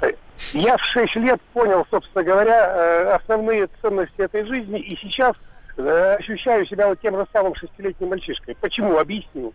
Э, В общем, вот у вас была недавно очень интересная передача, в которой говорилось о стариках, которые долго прожили. Среди них были пьющие, курящие, самые разные. Причем э, дегенерации подвергалось, ну, подвергались мозги, подвергался мозг у всех. У них, ну, у тех, кто этим мозгом работал, э, участки мозга замещались. Один отмирал, другой начинал работать. То есть, э, знаете, в чем смысл? Если ты работаешь головой, работаешь напряженно, работаешь для этого надо кого-то любить, для себя сложно работать. Если ты работаешь постоянно, то твой мозг в любом случае достаточно имеет резервов, чтобы быть мозгом. Но есть интересная вещь. Меняется... Вот я в своей жизни однажды вдруг понял, что я... Э, у меня была страшная тревога. Я стал чувствовать, что я что-то забыл важное сделать. Это очень сильно мучило, очень напрягало. Я не забывал делать ничего важного, но вот эта вот ситуация была. Потом я понял, что произошло. Знаете, вот в детстве, чтобы что-то понять, нужно препарировать лягушку. В зрелом возрасте нужно уже препарировать себя. Просто изменился характер мышления. Понимаете? Так, Понимаем. Понимаем. Вот. Придется теперь- понять. Давайте так, если не поймем, то примем. Хорошо, хорошо, Александр, спасибо. Значит, ребятушки, если есть напряжение, да, и если есть сужение каких-то возможностей из-за возраста, в принципе, так сказать, если мы можем по- э, биться с эйджистами, правильно, биться с ними не на жизнь, а на смерть. Вот вы, Владик, вот вам, извините, да. Вот понимаешь ли. Как вот. и вам, да. Ну, Но как я и... чувствую себя прекрасно. Не знаю, меня не напрягает ничего. Значит, вот что пишут люди. Дмитрий из Омской области. Мне 50 уже напрягает. Подпись «Мужчина». Здравствуйте, мне 33 и меня напрягает. Евгений, да вы что, 33? Вы же, вы же пацан. Вы же, вы же, так сказать, да. Конечно. да. Давайте А- еще, еще Александр Давайте. послушаем. Саша, доброе утро. Саш, сколько вам лет? Доброе утро, Сергей. Сколько Алло. вам, Саша? Угу. Да-да. Не угу, а сколько лет? Отвечайте на вопрос, Александр. Я, я Прекратите юлить. Как поется в песне, есть только миг между прошлым и будущим. И надо жить этот миг. Так. Так. Дальше. Я понял. Нет, Сашу, Сашу ничто не напрягает. Я понял. Дальше сообщение по понятно. чувствуется, распустился народ, распустился. ничего не напрягает. Так, пишет, неизвестно, кто пишет, но сообщение из Челябинской области. Здравствуйте. Возраст вообще не напрягает. 45 лет, в скобочках. Чувствую себя молодой, женщина пишет. В том числе физически на этом фоне напрягает, когда знакомые молодые люди, в скобочках 25-26, называют тебя тетя. Фу, подпись Надя. Так, пишет Юра Кислый. А, если... Надя, я хочу сказать тебе, не нужны тебе такие знакомые. Да, конечно. Конечно, не Найдите. Своих ровесников. Отрекись от них. Так, пишет Юра Кислый. Если убрать пенсию, старичье будет сидеть на своих теплых местах, пока не вынесут. Юра, что ж вы такое пишете-то?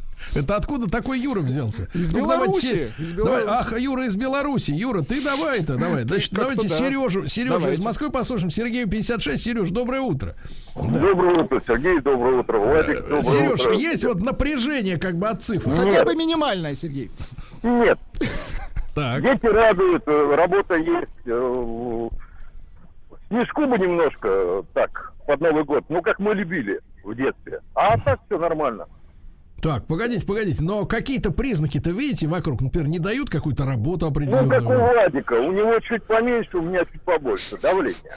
А, давление. А, давление. понимаю, да. Все-таки давлешка-то скачет, да? Понятно, понятно. Но надо Нет, не, зло- не балуется злоупотреблять, не злоупотреблять, да, не выбиваться Нет, из графика. ну, да. Раз в час, Сережа, раз, Раз в час, как ясно? рекомендуют Всё. знатоки. Наш, знатоки. наш принцип раз в час. Давайте Диму послушаем. Ну, Давайте. 47. Дим, доброе Так, утро. Дима. Дима. Дима. Дима. Дима. А, Дима, нет, мы Дима, здесь. Нет, Дима, нет, Дима. Как нет Димы? Да, вот так вот нет. не может быть. Так, пишет э, Сергей Василевский. Мне 64. Строю дом своими руками. Напрягает стро- стоимость материалов. Стройматериалов имеется в виду. Ну, видите, прекрасно. Они строят дом. Так, напрягают работодатели, не хотят брать. Э, Пишет Вадим, 49 лет. Видите, в 49 Вот видите, в берут. 49 не хотят брать, да. И- Вы это так и напишите, где кто не хочет брать. И вот вы И де- мы их будем И чехвостить, мы их правильно? будем брать. И пишет Да. э, де- девушка, которую вы наз- назвали Наденька, она пишет, меня зовут Надежда. То есть это не хочет быть... На... Погодите, Наденька, вы хотите, чтобы вам 26-летние Что- не говорили за тетя? Ну, или вы хотите, или вы хотите в 45 быть Надеждой, а не Наденькой? Ну, Вы тогда определите, что вам надо. С отчеством написали бы, да. Надежда Что надо, да. какая-то. Значит, Артема давайте из Новосибирска. Артем, добрый день.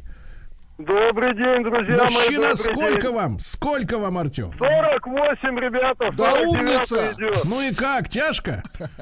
Да, не то чтобы тяжко, но бесит. А, Бесит, бесит, понимаете ли? точно. Так. Когда уже смотришь в это лицо, думаешь, блин, за что жена в свое время полюбила? Такое. Девчонки молодые ходят, ты на них вроде стреляешь глазками и понимаешь, что это уже как-то некрасиво выглядит. Так Некрасиво, да, некрасиво, понятно. Значит, э, давайте по- теперь общая ситуация по- на планете. Да. А, значит, наших слушателей напрягает 40%, 60% не напрягает. Так, слабое напряжение.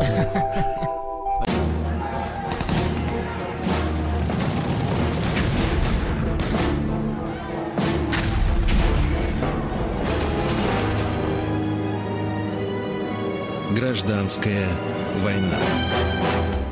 Друзья мои, итак, наш цикл «Гражданская война». Василий Жанович Цветков, профессор Московского педагогического государственного университета, доктор исторических наук с нами. Василий Жанович, доброе утро.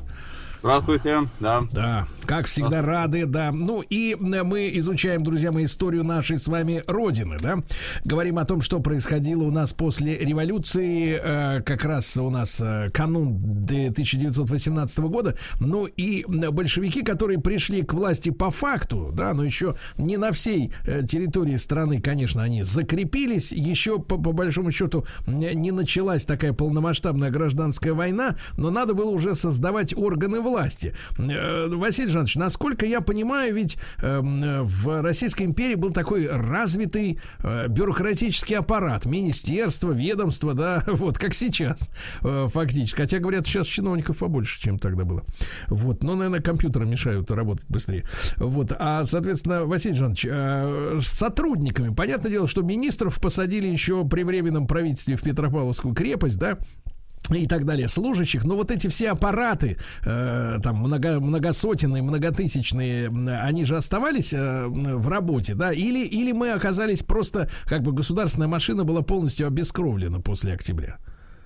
Э, Ну, здесь надо сказать так, что на самом деле э, вот это среднее звено и низшее звено аппарата, и если брать э, Петроград, то оно оказалось э, м, вовлеченным в политику так называемого саботажа.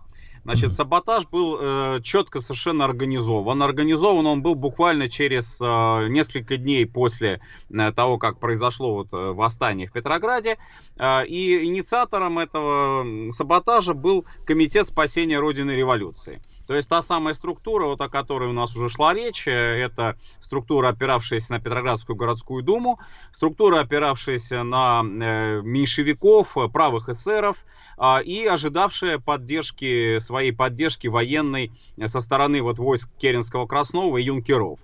А, Ну, понятно, что военный как бы, вот, успех у них э, не получился, и тогда, тогда совершенно четкая дается установка на то, что вот все действия Совнаркома, а, вот этого Совета народных комиссаров, да, они должны быть блокированы, они должны быть полностью изолированы от рычагов управления страной.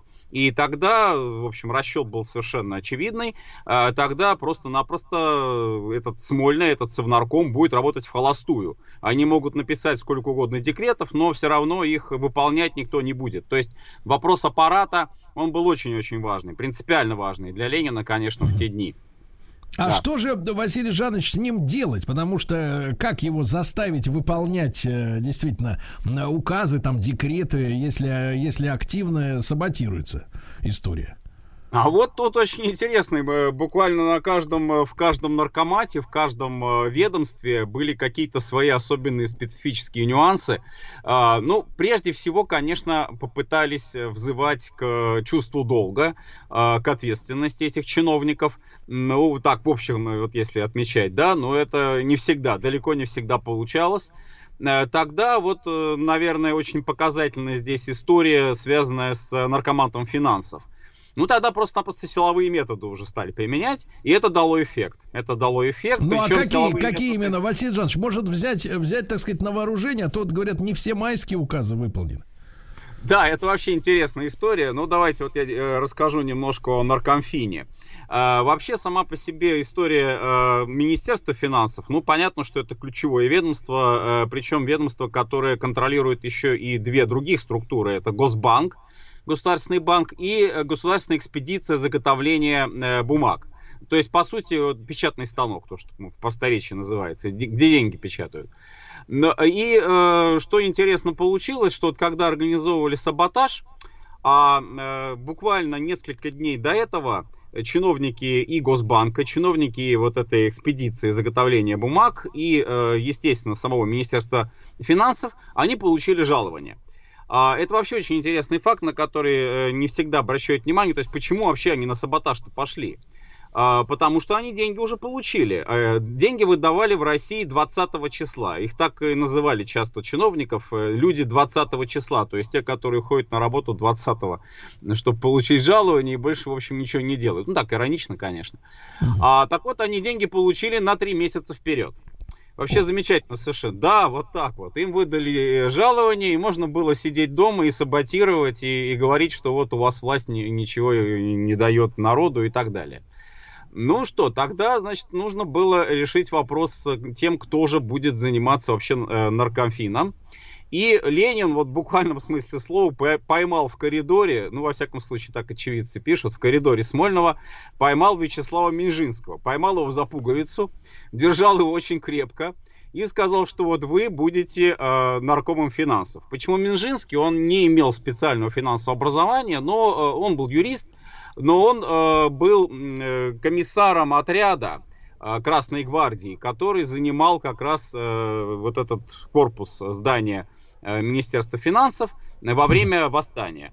Ну и вот так получилось, что он э, контролировал Минфин в силу вот этого статуса. Минжинский физически. поначалу отказывался.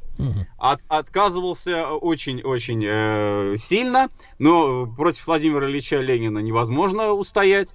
И в конце концов он принимает это поручение. А, причем, опять же, что интересно, Межинский очень устал после всех этих дней, связанных с восстанием.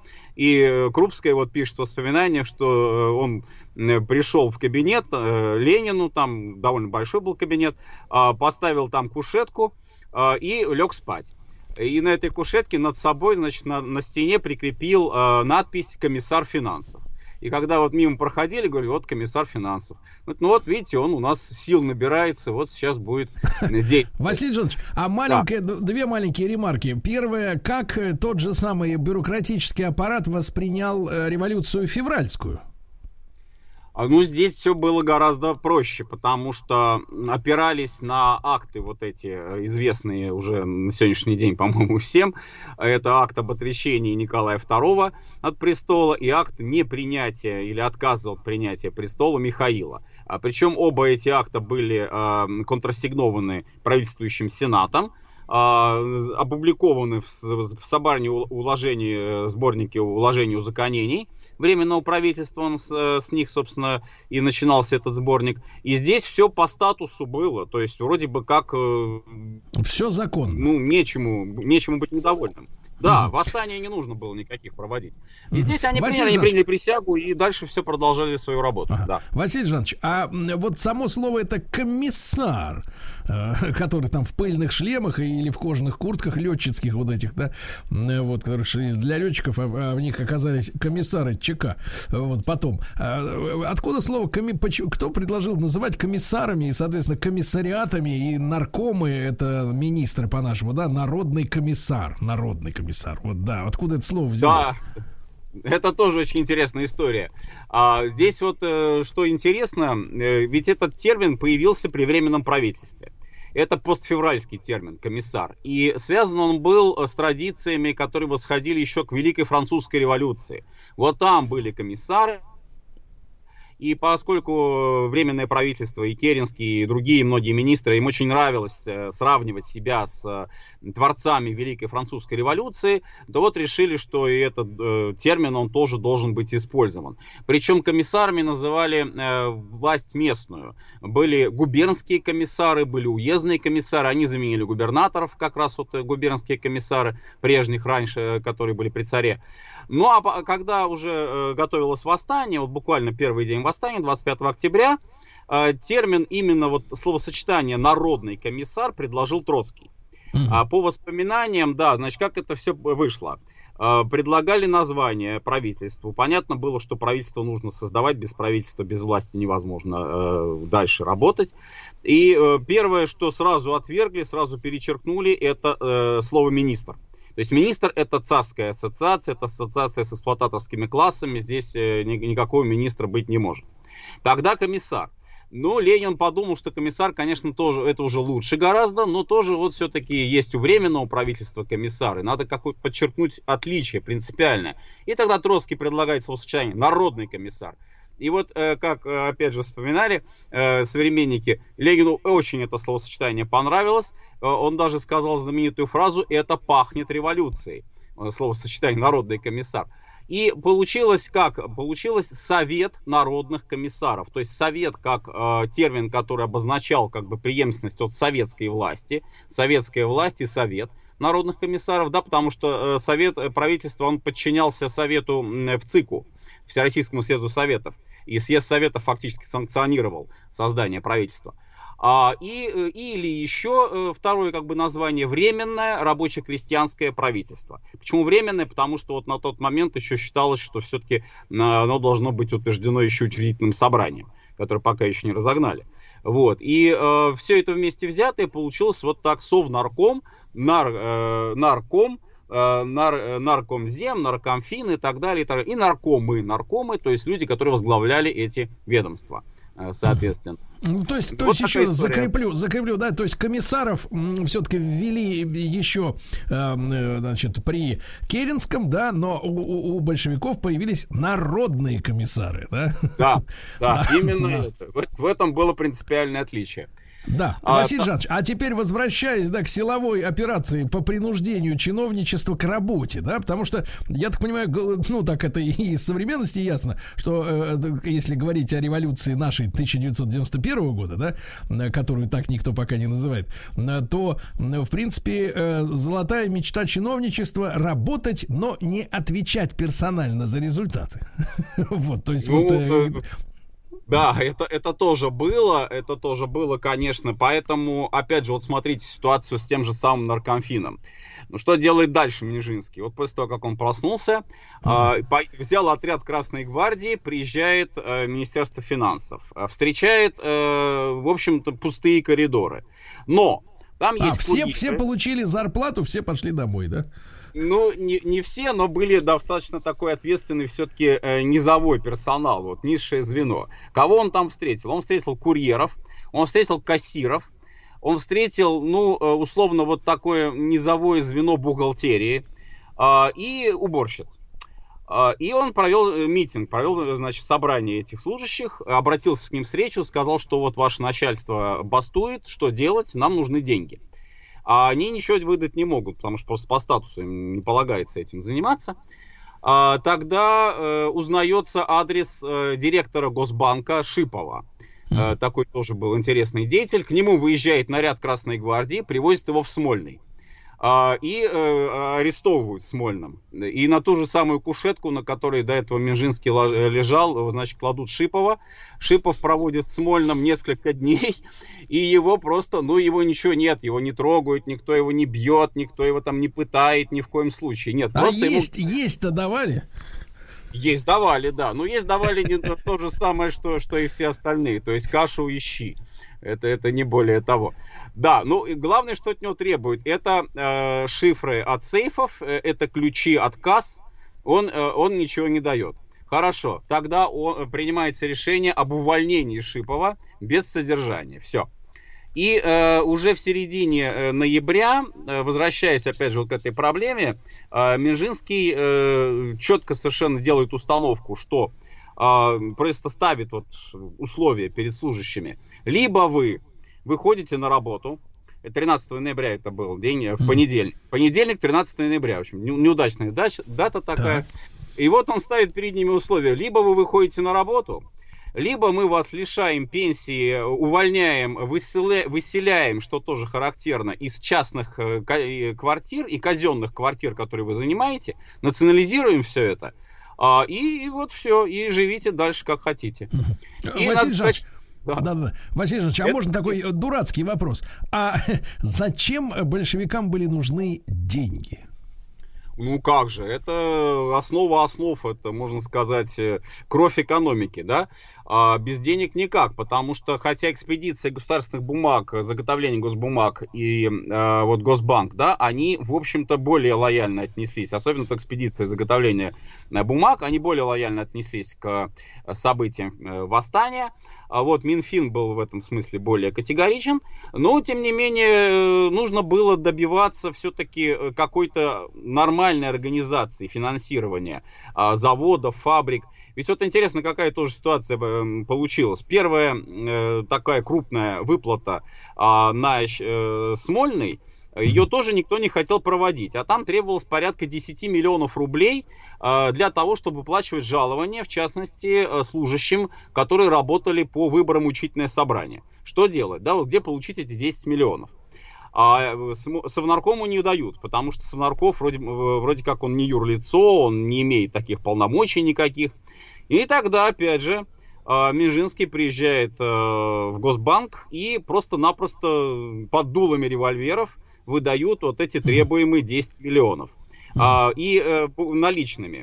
Находятся там два мешка каких-то старых. Значит, эти два старых мешка набивают э, этими деньгами, этими купюрами, везут на автомобиле в Смольный. Э, Минжинский с торжествующим видом, э, и Горбунов там такой еще был, секретарь Совнаркома, вот они вдвоем э, руководили этой операцией. Минжинский с торжествующим видом вместе с Горбуновым ставит эти два мешка перед Лениным. А, ну и как они э, так вспоминают, Горбунов писал, что Ленин так особенно даже не восхитился. Ну, типа так и должно быть. Но надо сказать, что Владимир Ильич, посылая их э, вот на эту спецоперацию, он им сказал, что или вы привезете деньги, или вообще не возвращайтесь. То есть был такой ультиматум. Василий вот а что мы... Мешка... Да, а давай, да, и убрал себе в шкаф, да, шутка. Вот, да, Василий Жанович, а вопрос, что из себя тогда уже представлял, во-первых, деньги, там уже были, это были уже керенки так называемые, вот, да, и... Керенки. То есть это был не царские, не царские, да, вот эти ассигнации, да, это были уже э, с портретом Керенского, я так понимаю, бумажки, да? Нет, нет, ни в коем случае, ни в коем случае Александр Федорович там своего портрета не, не делал, а, хотя просто по той причине, что он все-таки временный, мало ли что, когда бы он там был, стал каким-нибудь, не знаю, президентом. А что было быть, изображено да, на тех вот деньгах-то керенских? А, рубашка, рубашка, да, вот так это называется, денежная, она была достаточно простой. И, кстати сказать, керенки, они отличались очень слабой степенью защиты. То есть, э, ну, вспоминая замечательный фильм «Джентльмены удачи», тут прям вот напрашивается такое сравнение, что вот можно было их так нарисовать, что не отличишь от настоящих. Да. А, и, э, ну, разных цветов, разноцветные бумажки, потому что цвет э, обозначал достоинство. Там красный, допустим, 10 рублей, синий, если не ошибаюсь, 5-рублевка. А, и что их отличало, это э, двуглавый орел, но без знаков царской власти, а, с опущенными крыльями. В общем, знак, который, кстати, был очень долгое время, если вы знаете, да, это знак был монет Банка России. Да, да, да. Потом может... поправили недавно ситуацию, а то как-то, да, нехорошо а. с опущенными-то. А, Василий вот Жанович, и главная покупательная, покупательная способность, вот уже к концу 17 года, этот рубль по сравнению, ну, например, с 13 годом, как он уменьшился? Он уменьшился очень сильно, то есть там катастрофическая совершенно была инфляция э, по сравнению с 2013 годом, то есть золотой стандарт не, никак, никоим образом не, не ходил уже, а вот, ну и где-то порядка, наверное, раз в 10-15 это точно совершенно он упал, а по котировкам, но это еще не предел, потому что э, впереди был 18 год, и что тоже важно отметить, э, вот эти керенки, они продолжались печатать, правда, там поменялась подпись. Там вместо э, значит, предыдущих э, кассиров, вот обычно всегда ассигнации да, да. Василий Жанович, но мы продолжим сразу после новостей, как брали Министерство финансов большевики.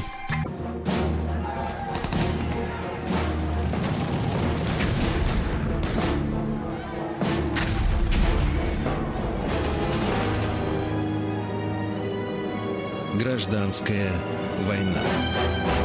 Итак, наш специальный цикл по истории нашей с вами Родины, друзья мои, гражданская война. Василий Жанович Цветков, профессор Московского педагогического государственного университета, доктор исторических наук с нами. Да, Василий Жанович, ну продолжим, продолжим. Итак, э, у, у, значит, э, э, сказать, в, э, там, где стоял станок по печати э, рублей, да, служащие, как так сказать, э, э, мягче отреагировали на требования, так сказать, работать на новую власть, да, но саботаж, я так понимаю, Э, продолжался все еще. Да, саботаж продолжался. Э, ну и последний вот такой, наверное, яркий эпизод э, был сделан уже в отношении частных банков Петрограда.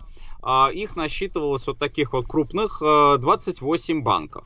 Uh-huh. И уже в декабре 2018 года была проведена операция, такая вот совершенно спецоперация, по-другому не назовешь, 14 декабря 1617 года, прямо годовщина восстания декабристов, а, был подготовлен э, специальный э, значит, наряд такой э, красногвардейцев в числе 28 подразделений, ровно по количеству банков. Было подготовлено помещение в Смольном, в которое поставили 28 кроватей, 28 тумбочек – было выписано 28 распоряжений о закрытии э, банков. И э, в один час, буквально в один момент, вот эти все 28 э, нарядов, 28 разъездов, они отправились из Смольного на частные банки. А, благо, что большая часть из них была сосредоточена вдоль Невского проспекта. И э, буквально вот как высадка десанта, такая вот спецоперация, э, они вошли в здание этих частных банков, э, опечатали кассы и забрали всех, э, кто на тот момент находился, управляющих э, банками или их заместителей, э, председателей правления, всех привезли в Смольный и разместили вот на этих 28 кроватях. Э, и следующим моментом стало предложение о сотрудничестве. То есть, либо вы сотрудничаете с с нами, и тогда вы выходите на работу, а, продолжаете работать, но уже в составе объединенного государственного банка, потому что частные банки были ликвидированы. А, либо, ну, продолжаете сидеть на этой кровати, а дальше, может быть, даже еще и Трубецкой бастион Петропавловской крепости со всеми вытекающими отсюда последствиями. А, вот. Ну и после этого уже э, действительно можно было говорить о том, что практически вся финансовая вертикаль, вот э, финансовая верхушка этой вертикали, она была под контролем э, Совнарком, под контролем Минжинского непосредственно. Вот это что касается Минфина. А хуже всего дело обстояло с э, Министерством иностранных дел. Э, там саботажники оказались самые крепкие, самые устойчивые. Они держались до февраля 2018 года. То есть вот по их воспоминаниям, там даже еще и в эти дни они не хотели выходить на работу. Но вообще надо сказать, что вот этот э, нарком, наркомат иностранных дел, возглавлял его Троцкий э, до момента вот срыва Брестско-литовских переговоров, потом стал возглавлять Чечерин. Э, очень да, известная личность нашей истории. Так вот, э, там э, было принято решение, что этот наркомат должен быть идейно-большевистским. И практически подавляющее большинство сотрудников наркомата иностранных дел это были люди новые. Это те, кого взяли вот за место вот тех а, саботажников. И это были уже члены партии. То есть как бы с этого момента, наверное, можно было бы говорить, что наркомат иностранных дел это такая вот цитадель уже э, большевистской партии. Это э, ведомство, которое будет проводить э, политику партии большевиков. Интересная была история. Да. Да, да, да. Давайте, давайте. Сначала историю, потом вопрос. Да нет, ничего.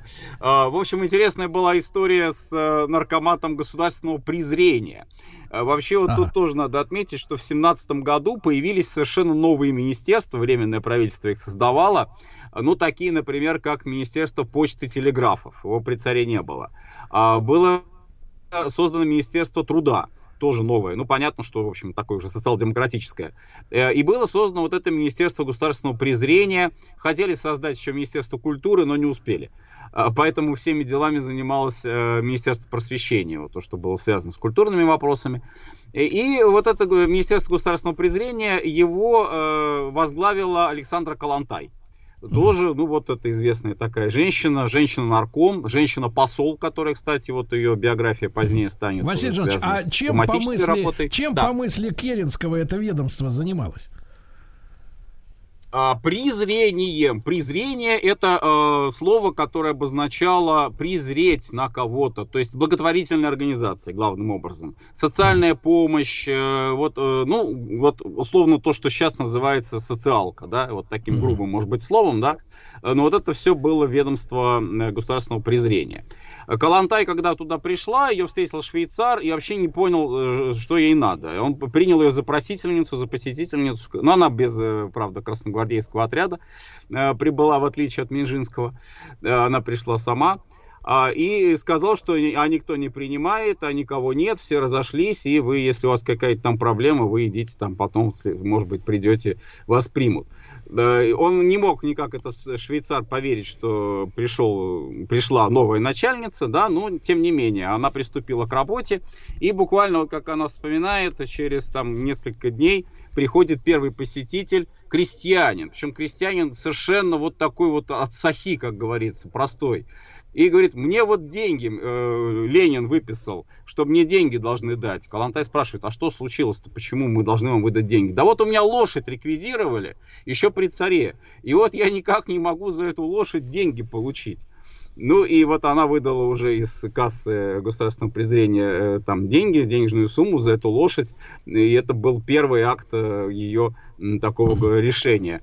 Э, государственных дел. Василий Жанович, а да. а вот вопрос по поводу Министерства иностранных дел. А ведь э, Министерство иностранных дел это не только, э, значит, соответственно, министр, который там в, в Питере или, или сейчас в Москве, но и огромное количество посольств и консульств заграничных.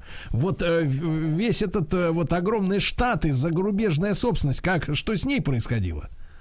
Но здесь сразу надо отметить, что э, посольства практически все, э, за исключением там единиц, это, например, э, диппредставительство в Португалии, а там был такой Унген Штернберг, кстати, представитель вот того самого баронского рода, э, один из его участников у нас будет еще впереди в гражданскую войну, знаменитый э, барон Унгерн. Так вот, Унгерштерберг признал советскую власть. Все остальные, практически все, без исключения, советскую власть не признали. И вот этот дипкорпус, он потом стал основой, он стал базой уже для э, плацдармом таким своеобразным, для русской эмиграции. Но Колчака они признали все. То есть все российские представительства э, через э, бывшего министра иностранных дел, который стал снова им же, э, это Сазонов Сергей Дмитриевич при Колчаке, все эти представительства признали Колчака и ориентировались на белое движение как на всероссийское. То есть вот это тоже очень важный факт, который... А их, их существование-то вот в эти годы, оно за счет чего происходило, если э, денег из России не присылали? А плохо, очень плохо, очень они существовали. То есть там дело доходило до того, что, например, э, в Дании а, или там вот еще в некоторых европейских государствах даже канцелярские принадлежности им было не на что купить. И когда вот уже Колчак к власти пришел, э, ну, какие-то были у них свои там накопления, да, денежные определенные, э, но он тут же компенсировал э, эти все расходы и новые там выплаты сделал, в том числе из валюты, которая была в составе золотого запаса. Э, который у Колчака находился в Омске.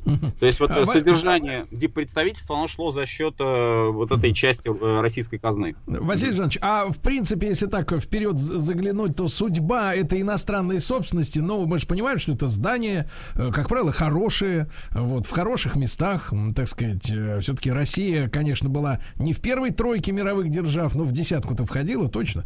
Вот, и как, какова судьба, вот, в принципе, может быть, даже и в, так сказать, вот в перспективе перспективе уже и нынешних времен, вернулись ли эти здания в конце концов э, в собственность России? Или вот как бы они так и отчалили и где-то там чужими являются для нас?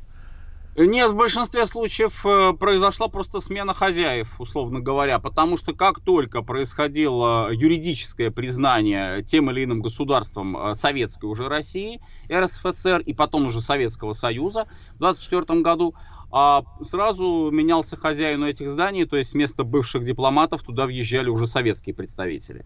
А, ну а те, кто там до этого жил, э, и они оставались вот просто уже как частные лица, они становились э, частью вот этого русского зарубежья, первой волны русской эмиграции. Хорошо, Василий Жанович, но что касается, что касается Министерства просвещения, то есть тоже ведь очень важная, да, история ну, да, для страны. Да. Вот, да. как, как там развивались события? Вот там Крупская в воспоминаниях своих пишет, поскольку Крупская непосредственно работала в наркомпросе вместе с Луначарским. Там, кстати, было э, достаточно все просто, в отличие от наркоминдела или наркомфина. А там дело облегчалось тем, что э, поначалу вот учительские организации, профсоюзные организации учителей, гу, э, съезды, губернские съезды учителей, они к восстанию вот 17 года отнеслись отрицательно. Э, выносили резолюции, в частности, вот э, Союз учителей э, принял решение такое, что мы ни, никоим образом не можем поддержать насилие, то есть насилие, которое происходит в Петрограде, в Москве, то есть мы как бы против советской власти. Но Крупская отмечает, что э, большинство учителей это все-таки люди э. Это люди, для которых дело важнее, может быть, вот каких-то политических моментов важнее э, учить детей, учить э, э, школьников, гимназистов, студентов, чем вот вставать в позу какую-то политическую и э, изображать, что вот они эту власть не поддержат. Поэтому они ну, достаточно быстро они смогли общий язык найти э, с теми чиновниками, которые работали в наркомпросе. А, вот и тоже Министерство труда, кстати, э, его возглавлял Шляпников, один из лидеров э, большевиков во время февраля 17 года. А, и здесь тоже достаточно большой процент лояльных чиновников оказался. То есть тоже уже где-то в середине ноября 17 года наркомтруд начал работу. А что касается, допустим, наркомата внутренних дел, то вот эти силовики, ну, в прошлый раз мы с вами уже говорили немножко об этом, да, то есть здесь, э, конечно, были проблемы не столько, может быть, вот с самими чиновниками, а сколько с э, профессионализмом людей, которые пришли им на смену. Потому что, конечно, профессионализма э, не хватало очень многим. Но вот Луначарский, Крупская, там все-таки Крупская и Луначарский, они как-то были связаны с э, работой э, в структурах просвещения. А вот э, министром юстиции назначили Ломова Апокова, который даже не успел юрфак закончить. Э, занялся революционной борьбой. И вот некогда, он мне очень интересно. Некогда было да. учиться. Василий Жанович, продолжим после короткой рекламы. Василий Жанович Цветков, доктор исторических наук, с нами сегодня.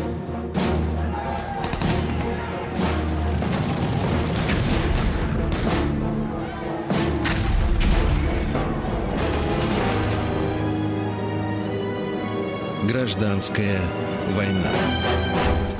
Друзья мои, мы сегодня говорим о первых организационных шагах новой власти, да, э, большевиков в конце 1917 года. Василий Жанович Цветков, профессор Московского педагогического государственного университета с нами. Василий Жанович, ну вопрос такой, как бы ребром хочется поставить. Э, зная, э, что и сегодня в мире творятся всякого рода беззакония, да, и это, это человечество пока что не изжило. Вот вопрос такой, зачем, зачем новой власти вообще нужен, нужен, требуется наркомат или Министерство юстиции. Ведь есть такое понятие, я помню из советского времени еще, социалистическая законность.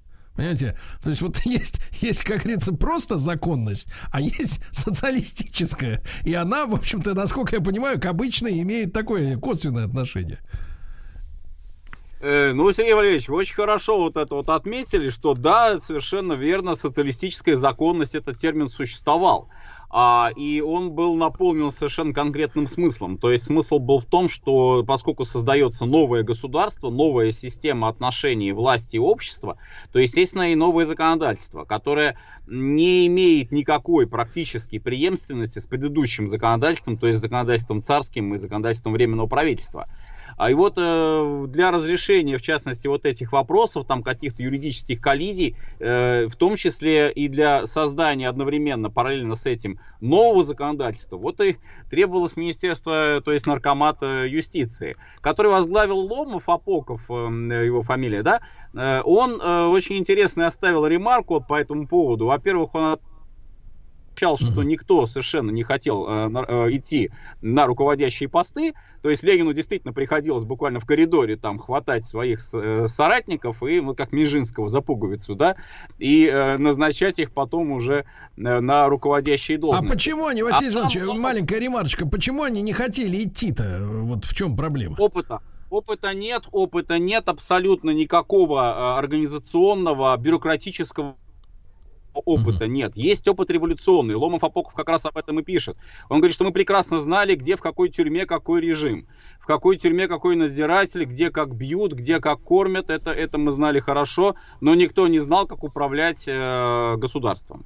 На это Ленин э, абсолютно у него был однозначный постоянный ответ, а я тоже не знаю, как управлять государством, но мы должны научиться, мы обязаны научиться. Василий Жанович, взяли... а тут важный вопрос. Смотрите, мы все, все, наверное, хорошо знают о том, что Троцкий э, поначалу предлагал упразднить госграницы, упразднить э, пограничную стражу, да, как бы вот это вот братание распространить на все, на весь земной шар. И, в принципе, я так понимаю, нынешние американские демократы, как в какой-то степени пос последователи троцкизма, который был насажден как противовес коммунистическим кружкам в американских вузах в 30-е годы, да, они вот э, как раз мир глобализма-то и строили последнее время, то есть мир как бы без границ. А было ли, было ли какие-то идеи вот у первого большевистского правительства э, устроить что-нибудь такое анархическое, вот чтобы совсем без государства? Вот, или Ленин, или Ленин такого, такого уже демарша не предполагал. Нет, ни в коем случае, как раз наоборот, еще в шестнадцатом году э, Ленин писал, предчувствуя, видимо, что грядут э, перемены, что власть э, очень-очень вероятно э, может в России поменяться, э, и его тезисы сводились, в общем, к тому, что как раз нужно использовать вот уже имеющийся аппарат, именно аппарат, технический аппарат, использовать для того, чтобы создать новый тип государства, государство диктатуры пролетариата – вот это принципиально важный момент, то есть суть будет другой, формы могут использоваться временно какой-то там период времени, вот эти старые техники, старые чиновники. А пока не сформируются новые. И вот здесь Василий опять Жанч... же интересная, да. Да, да, да, пожалуйста, да, да. Интересная ремарка, вот, наверное, имеет смысл, может быть, на ней завершить. Вот фраза, э, которую часто трактуют э, вдоль и поперек по-разному, то, что кухарка может управлять государством. Угу. А вот э, фраза о кухарке действительно ленинская фраза, но она имеет совершенно другой контекст. А, то есть имеется в виду, что кухарка может научиться управлять государством, а не то, что она вот прямо от печки, от плиты отошла и, и пошла руководить государством. Нет, конечно. Вот. И вот это принципиально важная позиция. Он считал, что как раз вовлеченность в повседневную э, работу, в том числе, может быть, и не очень такую приятную, не очень э, нужную, но вот эта вовлеченность в процесс, вовлеченность в работу, она сделает этих простых людей, рабочих и крестьян, участниками государственного строительства. Вот это, это очень важно отметить. Угу. Василий Жанович, тогда короткий вопрос.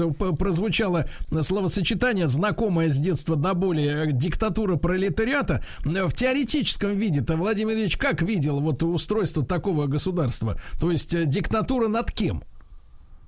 Диктатура прежде всего над э, свергнутыми эксплуататорскими классами.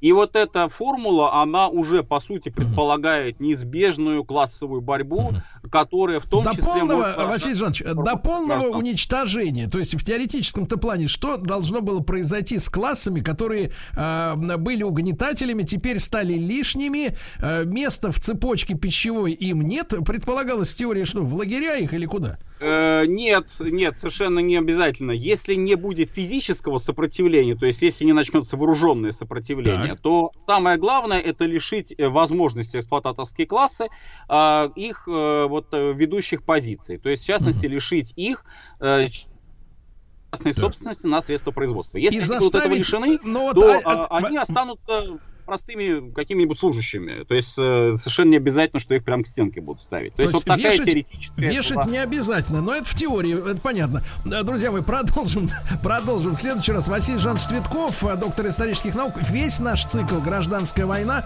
на сайте радиомаяк.ру в любое доступное для вас время.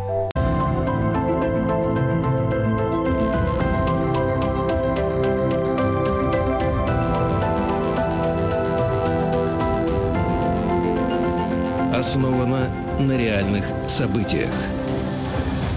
Друзья мои, наша новая встреча с Егором Сартаковым, доцентом факультета журналистики Московского государственного университета, кандидатом филологических наук, литературоведом в нашем проекте основана на реальных событиях. Егор, доброе утро вам. Доброе утро, друзья.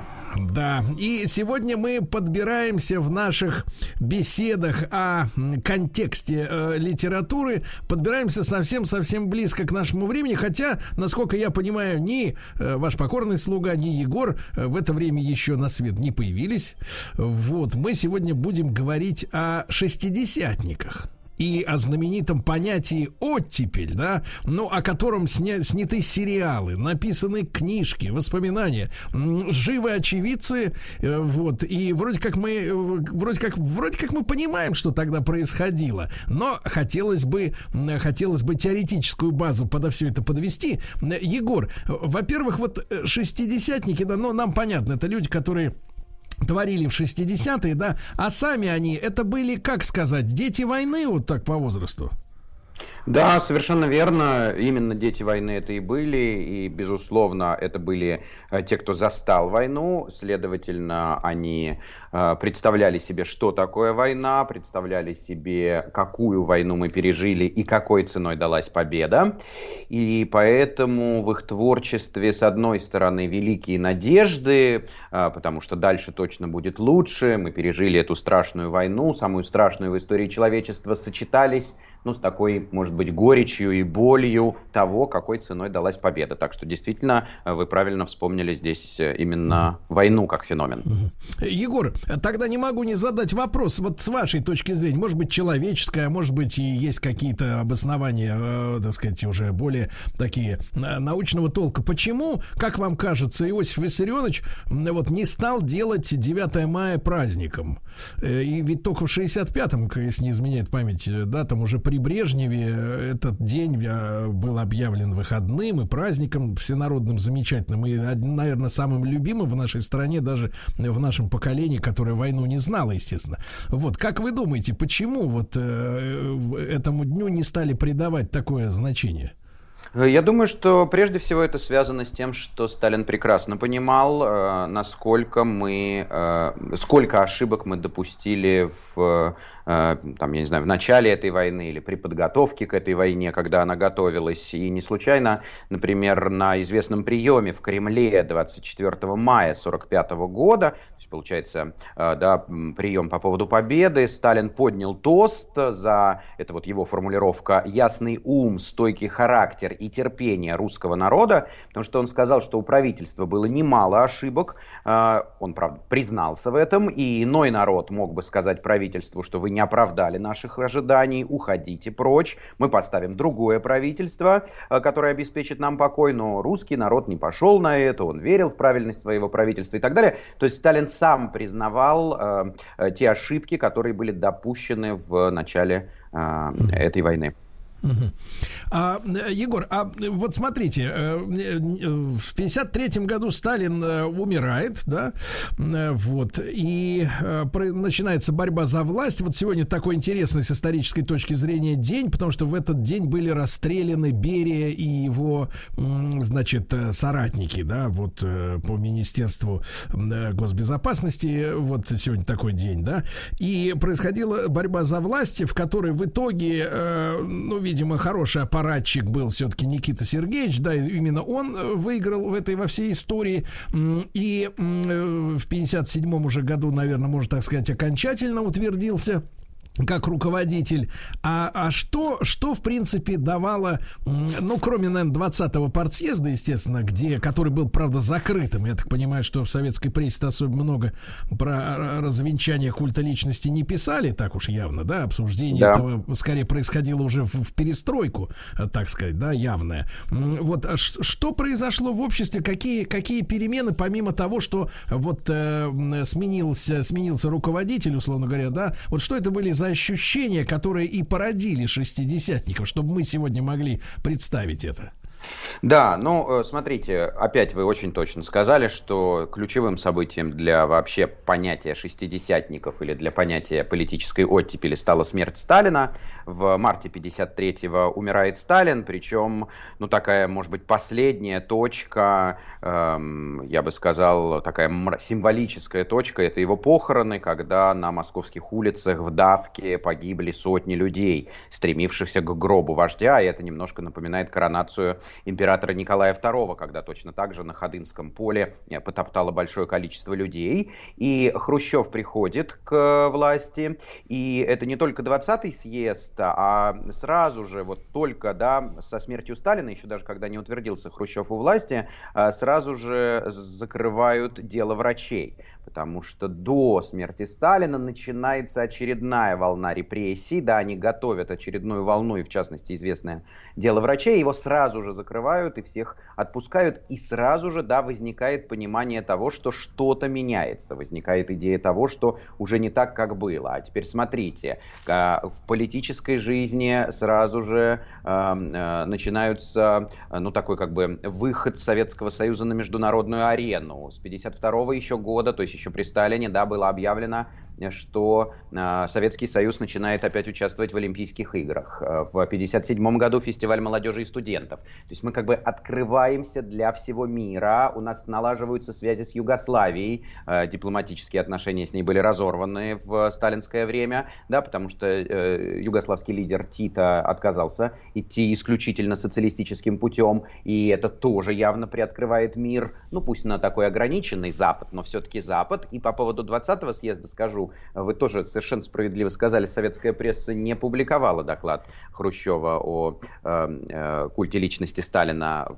Да, он не был опубликован, но его опубликовала югославская газета «Борба», и она продавалась в Москве, в Ленинграде, в крупных городах Советского Союза, и тогда вот просто всю эту газету скупили и пытались переводить с сербо-хорватского языка, что там Хрущев сказал. То есть, в общем, для, э, ну, такого, скажем, передового какого какого-то студенчества, сказал бы я, содержание 20-го съезда было известно.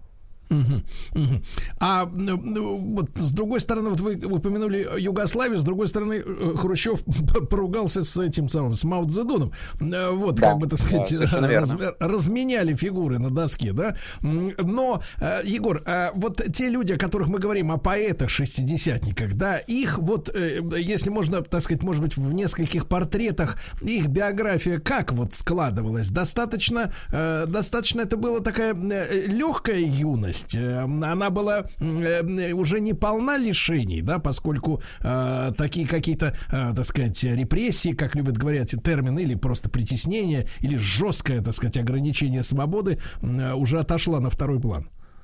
Нет, э, конечно, была полна лишений, и вообще вот здесь может сложиться, потому что мы уже сказали у слушателей впечатление о том, что, ну вот, умер Сталин, и наступило счастье, и наступила радость, и вот пришла оттепель, и сразу перестали всех преследовать, и инакомыслие никак не запрещалось. Это, конечно, не так, друзья, это была именно не весна, это была оттепель, то есть ходили по очень тонкому льду, непонятно, что можно делать, непонятно, чего нельзя делать, да, чуть-чуть больше дали свободы, но сразу сразу же эту свободу начали и в том числе ограничивать, и на биографиях шестидесятников это сказалось. Ну вот в качестве примера я всегда э, привожу э, биографию Евгения Евтушенко, одного из ярчайших поэтов периода оттепели э, шестидесятника, и у нас распространено мнение, это мнение активно распространял оппонент Евтушенко Иосиф Бродский, о том, что якобы Евтушенко всю жизнь обслуживал советскую власть, был в союзе с этой властью, там получал много от этой власти и так далее. Напомню, друзья, что Евтушенко отчисляют из э, литературного института за то, что он отказался подписать э, письмо против, Бро, против э, Пастернака.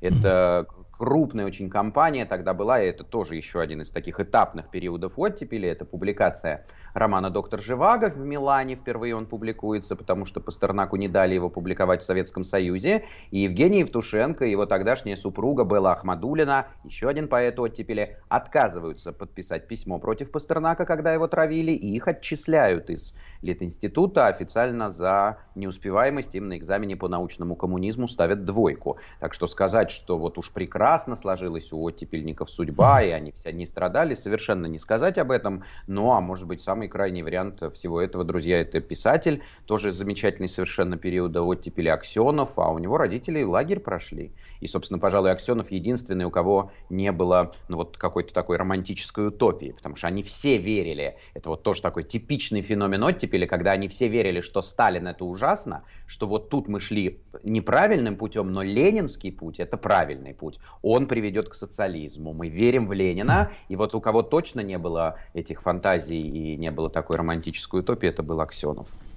Егор, а мы имеем какие-то, ну не знаю, исторические документы, наверное, вряд ли, но может быть воспоминания каких-то причастных лиц э, к тому, что, ну вот вы мы, несколько раз уже упомянули, да, что давление стало снижаться, да, но как бы вот это немножко снижение давления, оно, ну может быть, как бы в коридоре кто-то обмолвился, что давайте теперь будем помягче или там, как как вот складывалась эта история, что что на интеллигенцию стали меньше, скажем так, относительно меньше давить. Или это какой-то был естественный процесс, э, то, что, значит, местных чиновников или смотрителей, смотрителей за порядком, ну, скажем так, активно там кнутом не били, чтобы они всех хватали, э, так сказать, которые неправильно себя ведут. То есть вот само вот это вот э, раскрепощение, оно какой имеет механизм?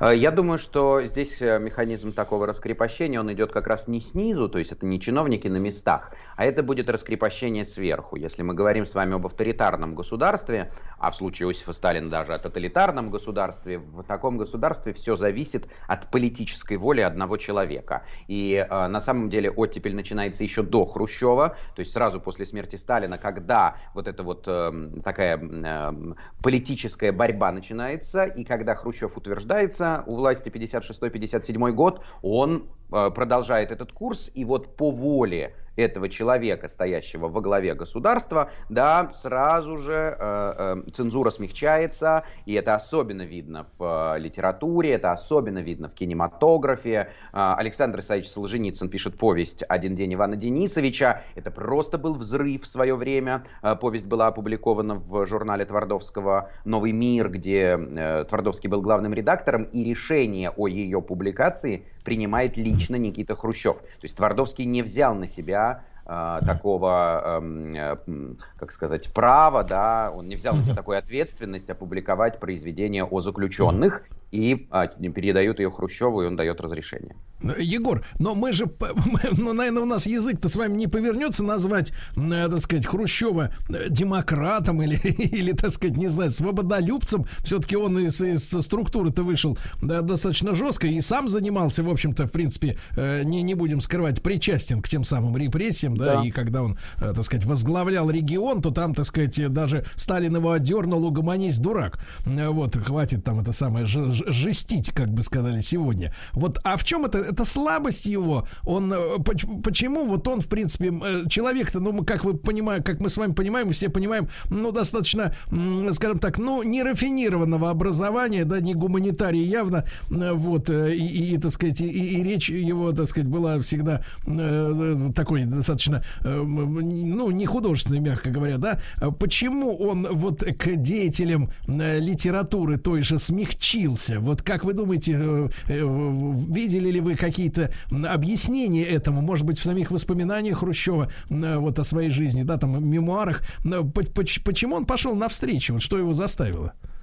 Я думаю, что э, заставила, может быть, такая слишком жесткая формулировка, но думаю, что это прежде всего связано с тем, что Хрущев вообще понимает и видит, э, и в сталинское время в том числе, да, видит, э, насколько несправедливо, что народ, э, победивший Гитлера, народ, сломавший хребет фашизму, вдруг э, в свою же страну опять возвращается в страхе. Знаете, это очень хорошо сформулировал с такой жесткой прямотой поэт Слуцкий, когда мы вернулись с войны, я понял, что мы не нужны. То есть вот этих вот людей, которые победили страшного врага, приобрели уверенность в себе, увидели в Европе другую жизнь, да, начали опять за запугивать их, решили опять сделать послушными. И этот психологический парадокс, э, ну, в общем, э, Хрущев понимал, насколько это несправедливо, и это его заслуга. То есть не стоит у нас, э, вот Хрущев, он, знаете, такой э, политик очень противоречивый, в том смысле, что да, действительно, не получивший образование, да, действительно, разваливший сельское хозяйство с этой своей кукурузой, да, именно при Хрущеве ввели карточную систему уже в мирное время, не в военное, да, в мирное время опять э,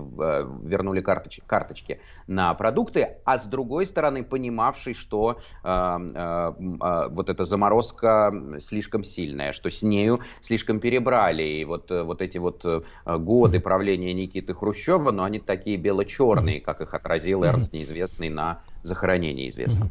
Егор, друзья мои, Егор Сартаков, доцент факультета журналистики МГУ с нами и литературовед. Егор, а может быть, э, может быть, имело место э, такая классическая многовековая, многовековое стремление, э, так сказать, власть имущих, э, ну, как скажем так, на накрутить себе авторитета именно дружбой э, или покровительству деятелям искусства, как-то происходил там и в средние века с Медичи, и, так сказать, и в любое время, наверное, властителю э, хочется так сказать, э, ну, не знаю, выглядеть прилично в обществе э, талантливых э, в плане художественном людей, да, как вы не, не, не видите этой, этой, так сказать, нотки? Это, это лишь гипотеза несостоятельная. Да, вы знаете, ну я, честно говоря, такого не встречал никогда, если бы кто-то из самих поэтов э, или писателей, ну или вообще деятелей искусства это артикулировал, можно было бы об этом говорить, но я никогда такого не встречал, и более того, могу вам сказать, что э, Хрущев не ставил себе целью, ну вот как-то, повторяю, дать ход талантливым поэтам, писателям, которых в сталинское время замалчивали. Честно говоря, Хрущев, в общем, трогательно ничего не понимал в культуре, не сильно отличал одного поэта от другого, а, об этом тоже чуть позже позже поговорим, потому что как раз с этим связан феномен конца оттепели. Э, вот, э, так что думаю, что прежде всего это просто связано с таким общим послаблением. Да, и мы же, мы же еще помним, да, наряду с тем, что вот э, упомянутые вами публикации, да, состоялись э, и, и получили возможность высказываться и поэты, и писатели широко, ведь при этом мы помним, как Хрущев закрывал выставки художественные, вот, да, и да, клеймил, клеймил авторов извращенцами, я так смягчаю акцент. Да, да, совершенно верно. И более того, ну вот к вопросу о том, насколько он не разбирался э, в искусстве, нужно же было, когда он эту выставку авангардистов в Москве разгромил, нужно же было какие-то фамилии назвать. А Хрущев фамилии не запомнил, и ему один из референтов подсказал картина «Обнаженная фалька». Фальк известнейший художник, да, довольно плодовитый, и вот там выставил свою картину обнаженная, и Хрущев начал кричать «да-да», и эта обнаженная Валька особенно уродлива. То есть он даже не понял, что Фальк это фамилия художника.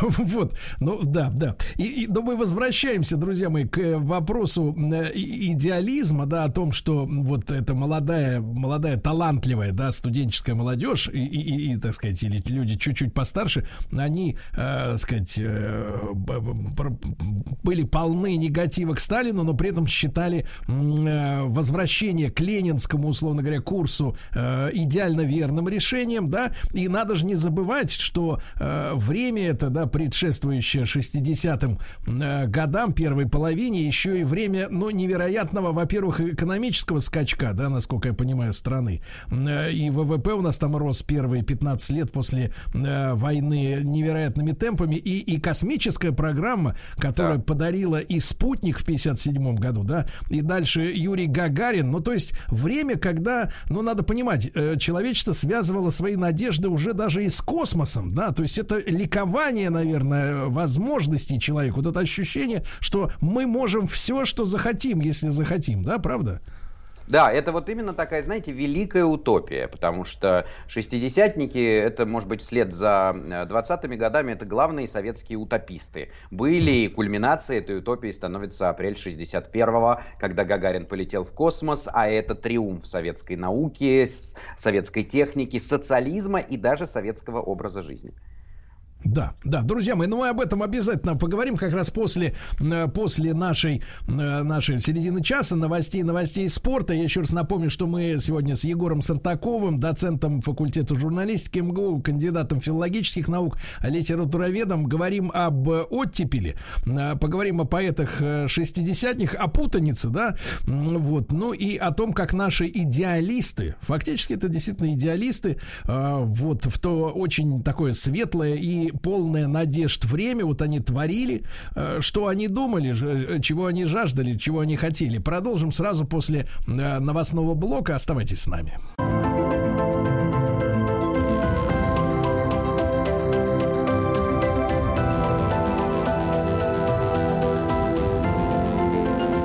Основано на реальных событиях. Итак, друзья мои, Егор Сартаков, доцент факультета журналистики МГУ, кандидат филологических наук, литературовед с нами в нашем проекте «Основано на реальных событиях». Оттепель, э, поэты-шестидесятники, ну и высшая, высшая степень э, идеализма, да, среди наших э, и деятелей культуры, и, наверное, и публики. И, Егор, а как вот, как вот родились, родилась та, ну, недолгая, но тем не менее, вот традиция, да, традиция публичных выступлений со стихами, да, потому что некоторые сегодня смелые, ну, так, искусствоведы или квази-искусствоведы э, заявляют о том, что нынешние, ну, чуть ли не рэперы или хип-хоперы, э, декламирующие свои э, речитативы, значит, они, соответственно, вот наследники шестидесятников, э, ну, по крайней мере, на, на- могут на широкую публику вот выступить, так сказать, вот с, с- с декламированием своих стихов. А вот как появилась-то эта вся история, что ну, по-настоящему шестидесятники ведь были, ну, перекладывая там на наше сознание, такими рок-героями, да, вот своего поколения. Да, да, совершенно верно. И вы знаете, любопытно, я даже оппонировал недавно, у нас диплом магистрский защищали на эту тему, когда, э, значит, проводили эту традицию от шестидесятников к современным рэп-баттлам. Ну, надо сказать, друзья, что эта традиция не э, зародилась или не появилась в 60-е годы, она скорее поэтами-шестидесятниками была реанимирована. Потому что вообще вот эта традиция публичного чтения стихов на публику, когда э, не лирика как интимный род такой литературы, я с книжкой про себя читаю, а нет, я на публику читаю, это, конечно, традиция Серебряного века. Потому что в Серебряном веке особенно футуристы, да, читали свои стихи на публику и ипотировали таким чтением, и даже внешним видом своим ипотировали и так далее. Потом, в советское время, все, в раннее советское время, да, все это было заморожено, и никакого публичного чтения не было. И вот шестидесятники это все благополучно разморозили. Я думаю, что это такая разморозка объясняется прежде всего огромным интересом э, читателей. Вы знаете, когда я говорю э, студентам на лекции, что поэты-шестидесятники собирали стадионы, и что их нужно было охранять с помощью конной милиции, то есть это вот, ну, действительно толпы людей, которые хотели послушать стихи, э, мне не верят и говорят, да ну, кто это так стихами интересуется. Но вы представьте себе, что это были за стихи, потому что да, в, совет... в сталинское время поэты, конечно, тоже были, но это все были поэты в основном про завод и колхоз, про то, что вот, значит, как мы хорошо работаем на заводе, как мы счастливы в колхозе, или про то, как мы любим родину. И вдруг э, поэты оттепельной поры, они реанимировали, опять же, из Серебряного века такую тему, как э, переживание простого человека. То есть внутренний мир обычного человека. Тогда знаковой стала статья критика Померанца в уже упомянутом журнале «Новый мир», которая называлась «Об искренности в литературе». То есть в литературу вернулась искренность, а это, конечно, подкупает. А читателям это, конечно, интересно. И таким культовым местом в Москве был памятник Маяковскому на э, площади Маяковского третье воскресенье каждого месяца. Они собирались на площади, и э, оттепельники читали свои стихи. Известный эпизод из э, фильма Меньшова э, «Москва слезам не верит», когда героиня Алентовой и Муравьевой уходят от этого памятника, и героиня Муравьева говорит, ничего не поняла. Это вот как раз Рождественский, один из поэтов, тоже оттепельников, читает там свое стихотворение. Егор, а вот э, как бы это и милиции не было?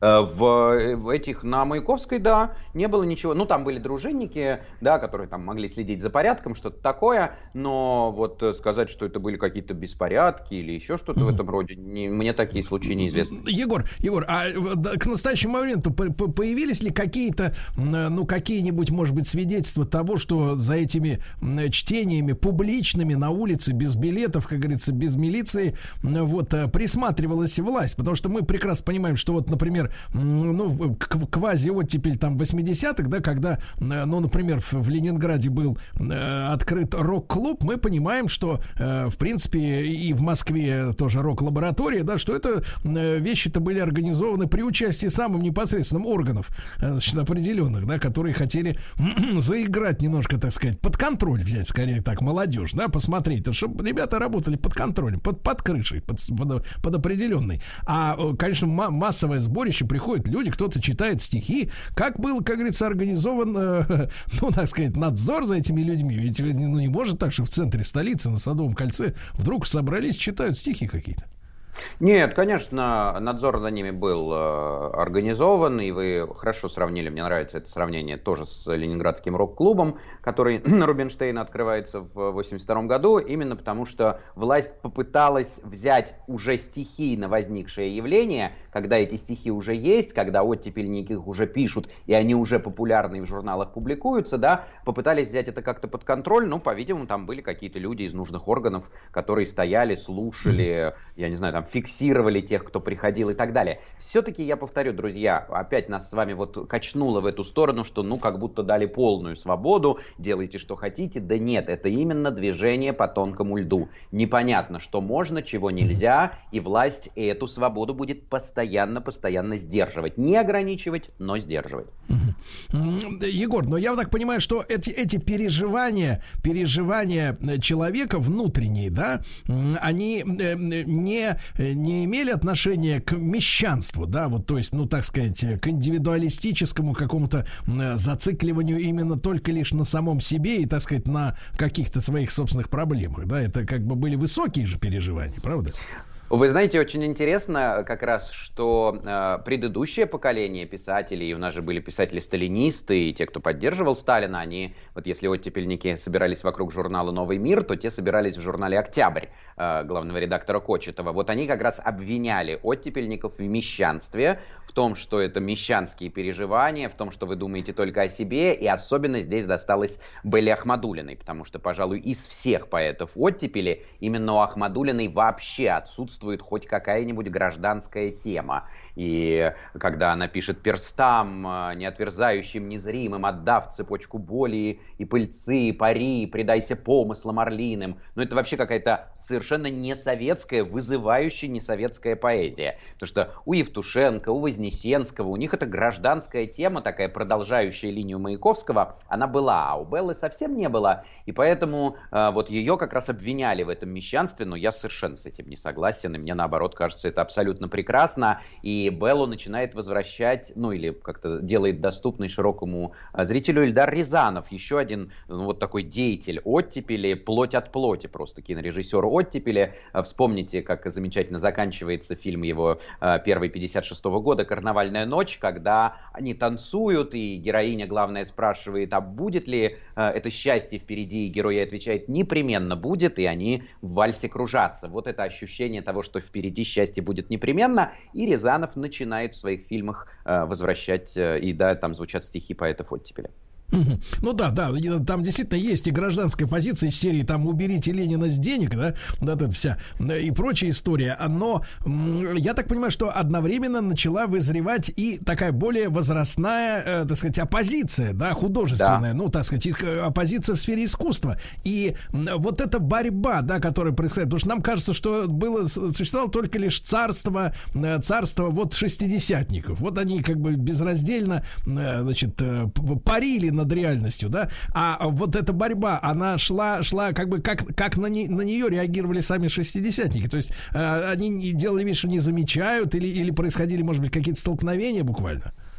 Нет, происходили именно столкновения, и они не делали вид, что не замечают, и старшее поколение, ну, оно использовало традиционные для этого времени инструменты борьбы. Они в том числе опускались и до доносов, и они писали доносы и говорили о том, что это расшатывает советскую систему, это идеологически нам чуждо и так далее. Но посмотрите, когда Пастернак дописывает, Пастернак не оттепельник, разумеется, боже упаси, но как раз в период оттепели, в начале ее он дописывает э, роман «Доктор Живаго», над которым он работал очень долго, и он приносит его Твардовскому в Новый мир, и Твардовский возвращает рукопись и говорит э, Пастернаку «спрячьте, э, в этой стране это никогда не опубликуют». И Пастернак очень хочет видеть свой роман опубликованным, потому что, ну, это, в общем, здоровое стремление для э, писателя видеть произведение опубликованным, и он несет вот в тот самый «Октябрь» журнал редактору Кочетову, и Кочетов, прочитав, сразу же пишет на Пастернака донос что мы ждали от него поэму о Ленине, мы ждали, что он там все знали, все живут в одном писательском поселке, в Переделкине, в Подмосковье, да, все знали, что он там что-то пишет, но никому не показывает, а он написал антисоветскую книжку. И, конечно, после доноса Кочетова уже ни о какой публикации доктора Живаго речи не шло, и тогда Пастернак принимает решение отдать э, роман в эмиграцию, да, его публиковать за рубежом.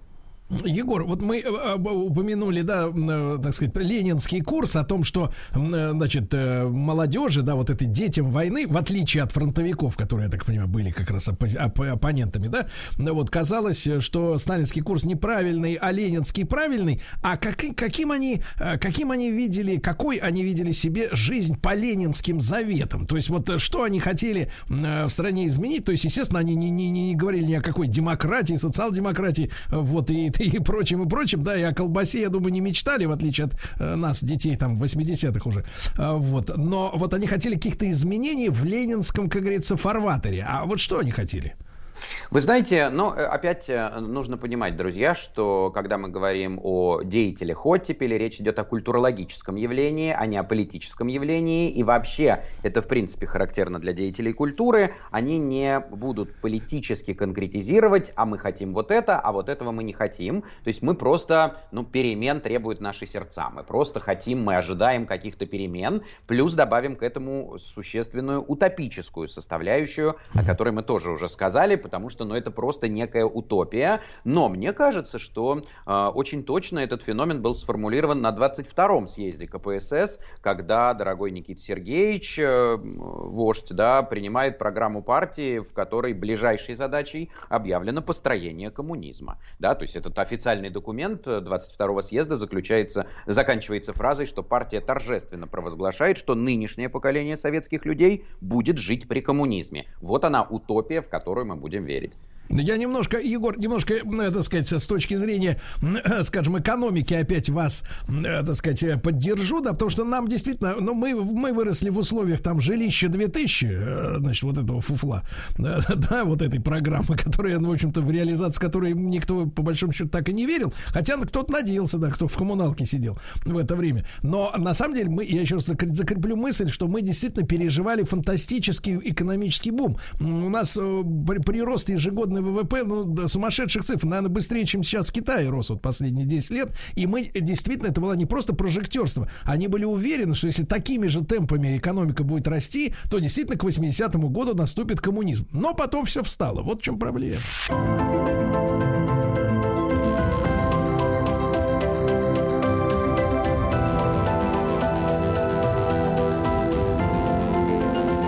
основана на реальных событиях. Так, наш цикл основан на реальных событиях. Контекст литературы.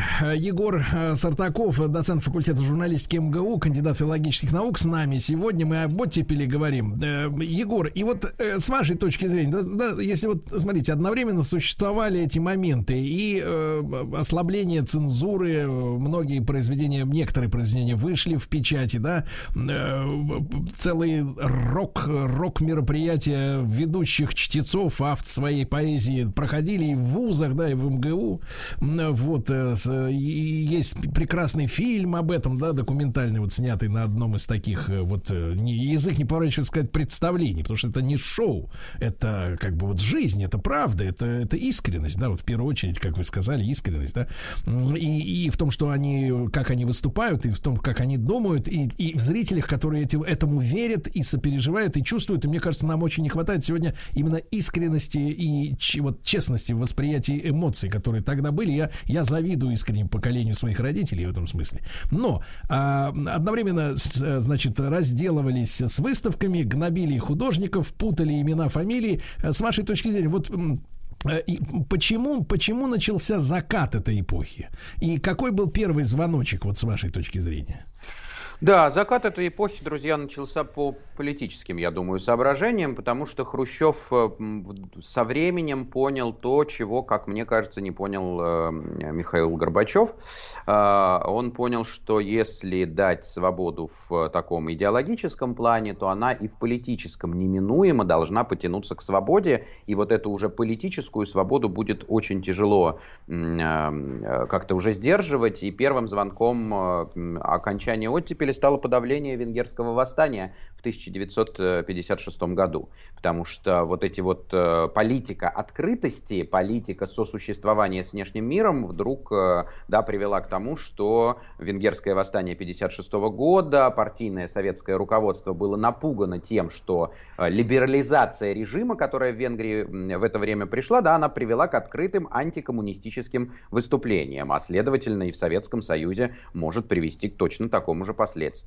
И дальше гайки, наоборот, начинают подкручивать, и после оттепели начинается, ну, такой период заморозки. Но это, разумеется, только его начало, а дальше это будет, значит, вот 56-й год Венгерское восстание, дальше будет, э, скажем, э, расстрел рабочих в Новочеркасске 62 года, и когда в после сталинскую эпоху впервые повышают цены, и э, вот этот расстрел подавлен, ну, просто с применением оружия очень жестко. И, наконец, 64 год, арест Иосифа Бродского. И суд над Бродским в Ленинграде стал просто одним из факторов возникновения Э, в Советском Союзе правозащитного движения, потому что э, Бродский уже в это время э, был в Ленинграде, по крайней мере, в советском фигурой культовой. Ну и дальше это а, будет все Егор, больше и а больше. можно ли, можно ли назвать, вот смотрите, как, и, как у нас и в рок-музыке это, в принципе, произошло 20 там, годами позже, так и, и здесь такое у меня подозрение, что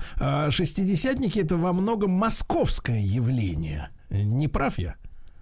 О, хороший вопрос. Я, честно говоря, не думал об этом. Сейчас я подумаю.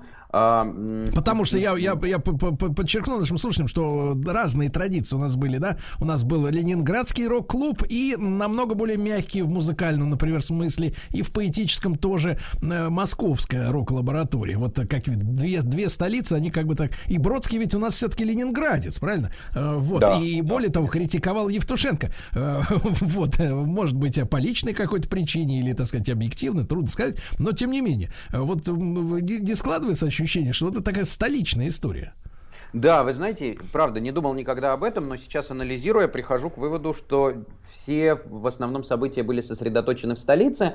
В Москве, думаю, что прежде всего это связано с тем, что э, журналы и выходили в основном здесь, в Москве, и все это было связано вокруг издательской деятельности, вокруг издательской жизни. А вот что касается через 20 лет после этого, понятно, почему, наоборот, там все было больше в Ленинграде, чем в Москве, потому что там цензура слабее, чем московская цензура. Но случай Бродского, например, ну, он будет такой ленинградский. А можно ли вот Бродского назвать э, шестидесятником в этом смысле? Нет. Нет, нет, нельзя. Я, я против. Иногда выступают и говорят о том, что у нас даже диссертацию защищали. Бродского mm-hmm. рассматривали в контексте шестидесятников. Я с этим не согласен, потому что да, Бродский тоже, безусловно, об искренности в литературе. Да, Бродский тоже э, о том, что возвращает те эмоции, мы говорили, да, которые были в сталинское время из литературы исключены, и пишет о переживаниях своих. Он тоже в это время начинает, но Бродский как будто шире. То есть, э, да, поэзия Бродского, она скорее больше поэзия про, ну, вообще такое антологические чувства, вообще про бытие, чем конкретно вот такой узкий вариант. И мне кажется, поэтому Бродского неправомерно относить к оттепельникам, хотя они идут общей дорогой. То есть диссертацию зарубили. Шутка. Вот, Егор, и э, вопрос, э, вопрос о судьбе самих-то шестидесятников. Насколько я понимаю, что в отличие там от художников многих, они таким уж там притеснением э, судебным-то не подвергались, да, и, в общем-то, в принципе, Евтушенко никогда никогда не был, э, так сказать, или Вознесенский в, в антисоветчиках, да, я так понимаю, что эпоха прошла, а авторы, как бы так сказать, остались на свободе. Да, если мы говорим именно о поэтах, э, не, в, не шире, да, вообще об этом феномене, а о поэтах, то действительно, ну вот как-то э, их не коснулись репрессии, но вы э, должны понимать, мы с вами, друзья, что и репрессии уже не были такой волной, то есть не были вот той дьявольской лотереей, которые были в сталинское время. Их, может быть, и репрессиями-то некорректно уже называть, и поэтому поэтов не затронуло. Но в целом деятели культуры, да, конечно, затронуло. Ну, вспомните, например, Эрнста Неизвестного, ну, да. замечательного скульптора и художников. Да. А, Егор, может быть, такой вопрос. А какой, какую кинокартину вы считаете самым пронзительным символом э, вот как раз той идеалистической эпохи, если, конечно, можно выделить? Э, Ну, во-первых, вообще тема десталинизации впервые была поднята Григорием Чухраем в фильме «Чистое небо» 61 года. Ну, а если говорить уже о моих личных предпочтениях, да, о периоде оттепели, то, наверное, это будет э, «Летят журавли», это будет 57-й, если я не ошибаюсь, год, и это будет «Весна на Заречной улице» э, Марлена Хуциева 56 года. Да-да-да. А, Спасибо, Егор, как всегда, блистательно и, и чрезвычайно интересно. Друзья мои, Егор Сартаков, литературовед, доцент факультета журналистики, МГУ, кандидат филологических наук. Весь наш цикл основан на реальных событиях. Вы можете послушать в удобное для вас время новые технологии на сайте радиомаяк.ру, в подкастах в iTunes. Вам хорошего дня и до завтра. Пока. Еще больше подкастов на радиомаяк.ру.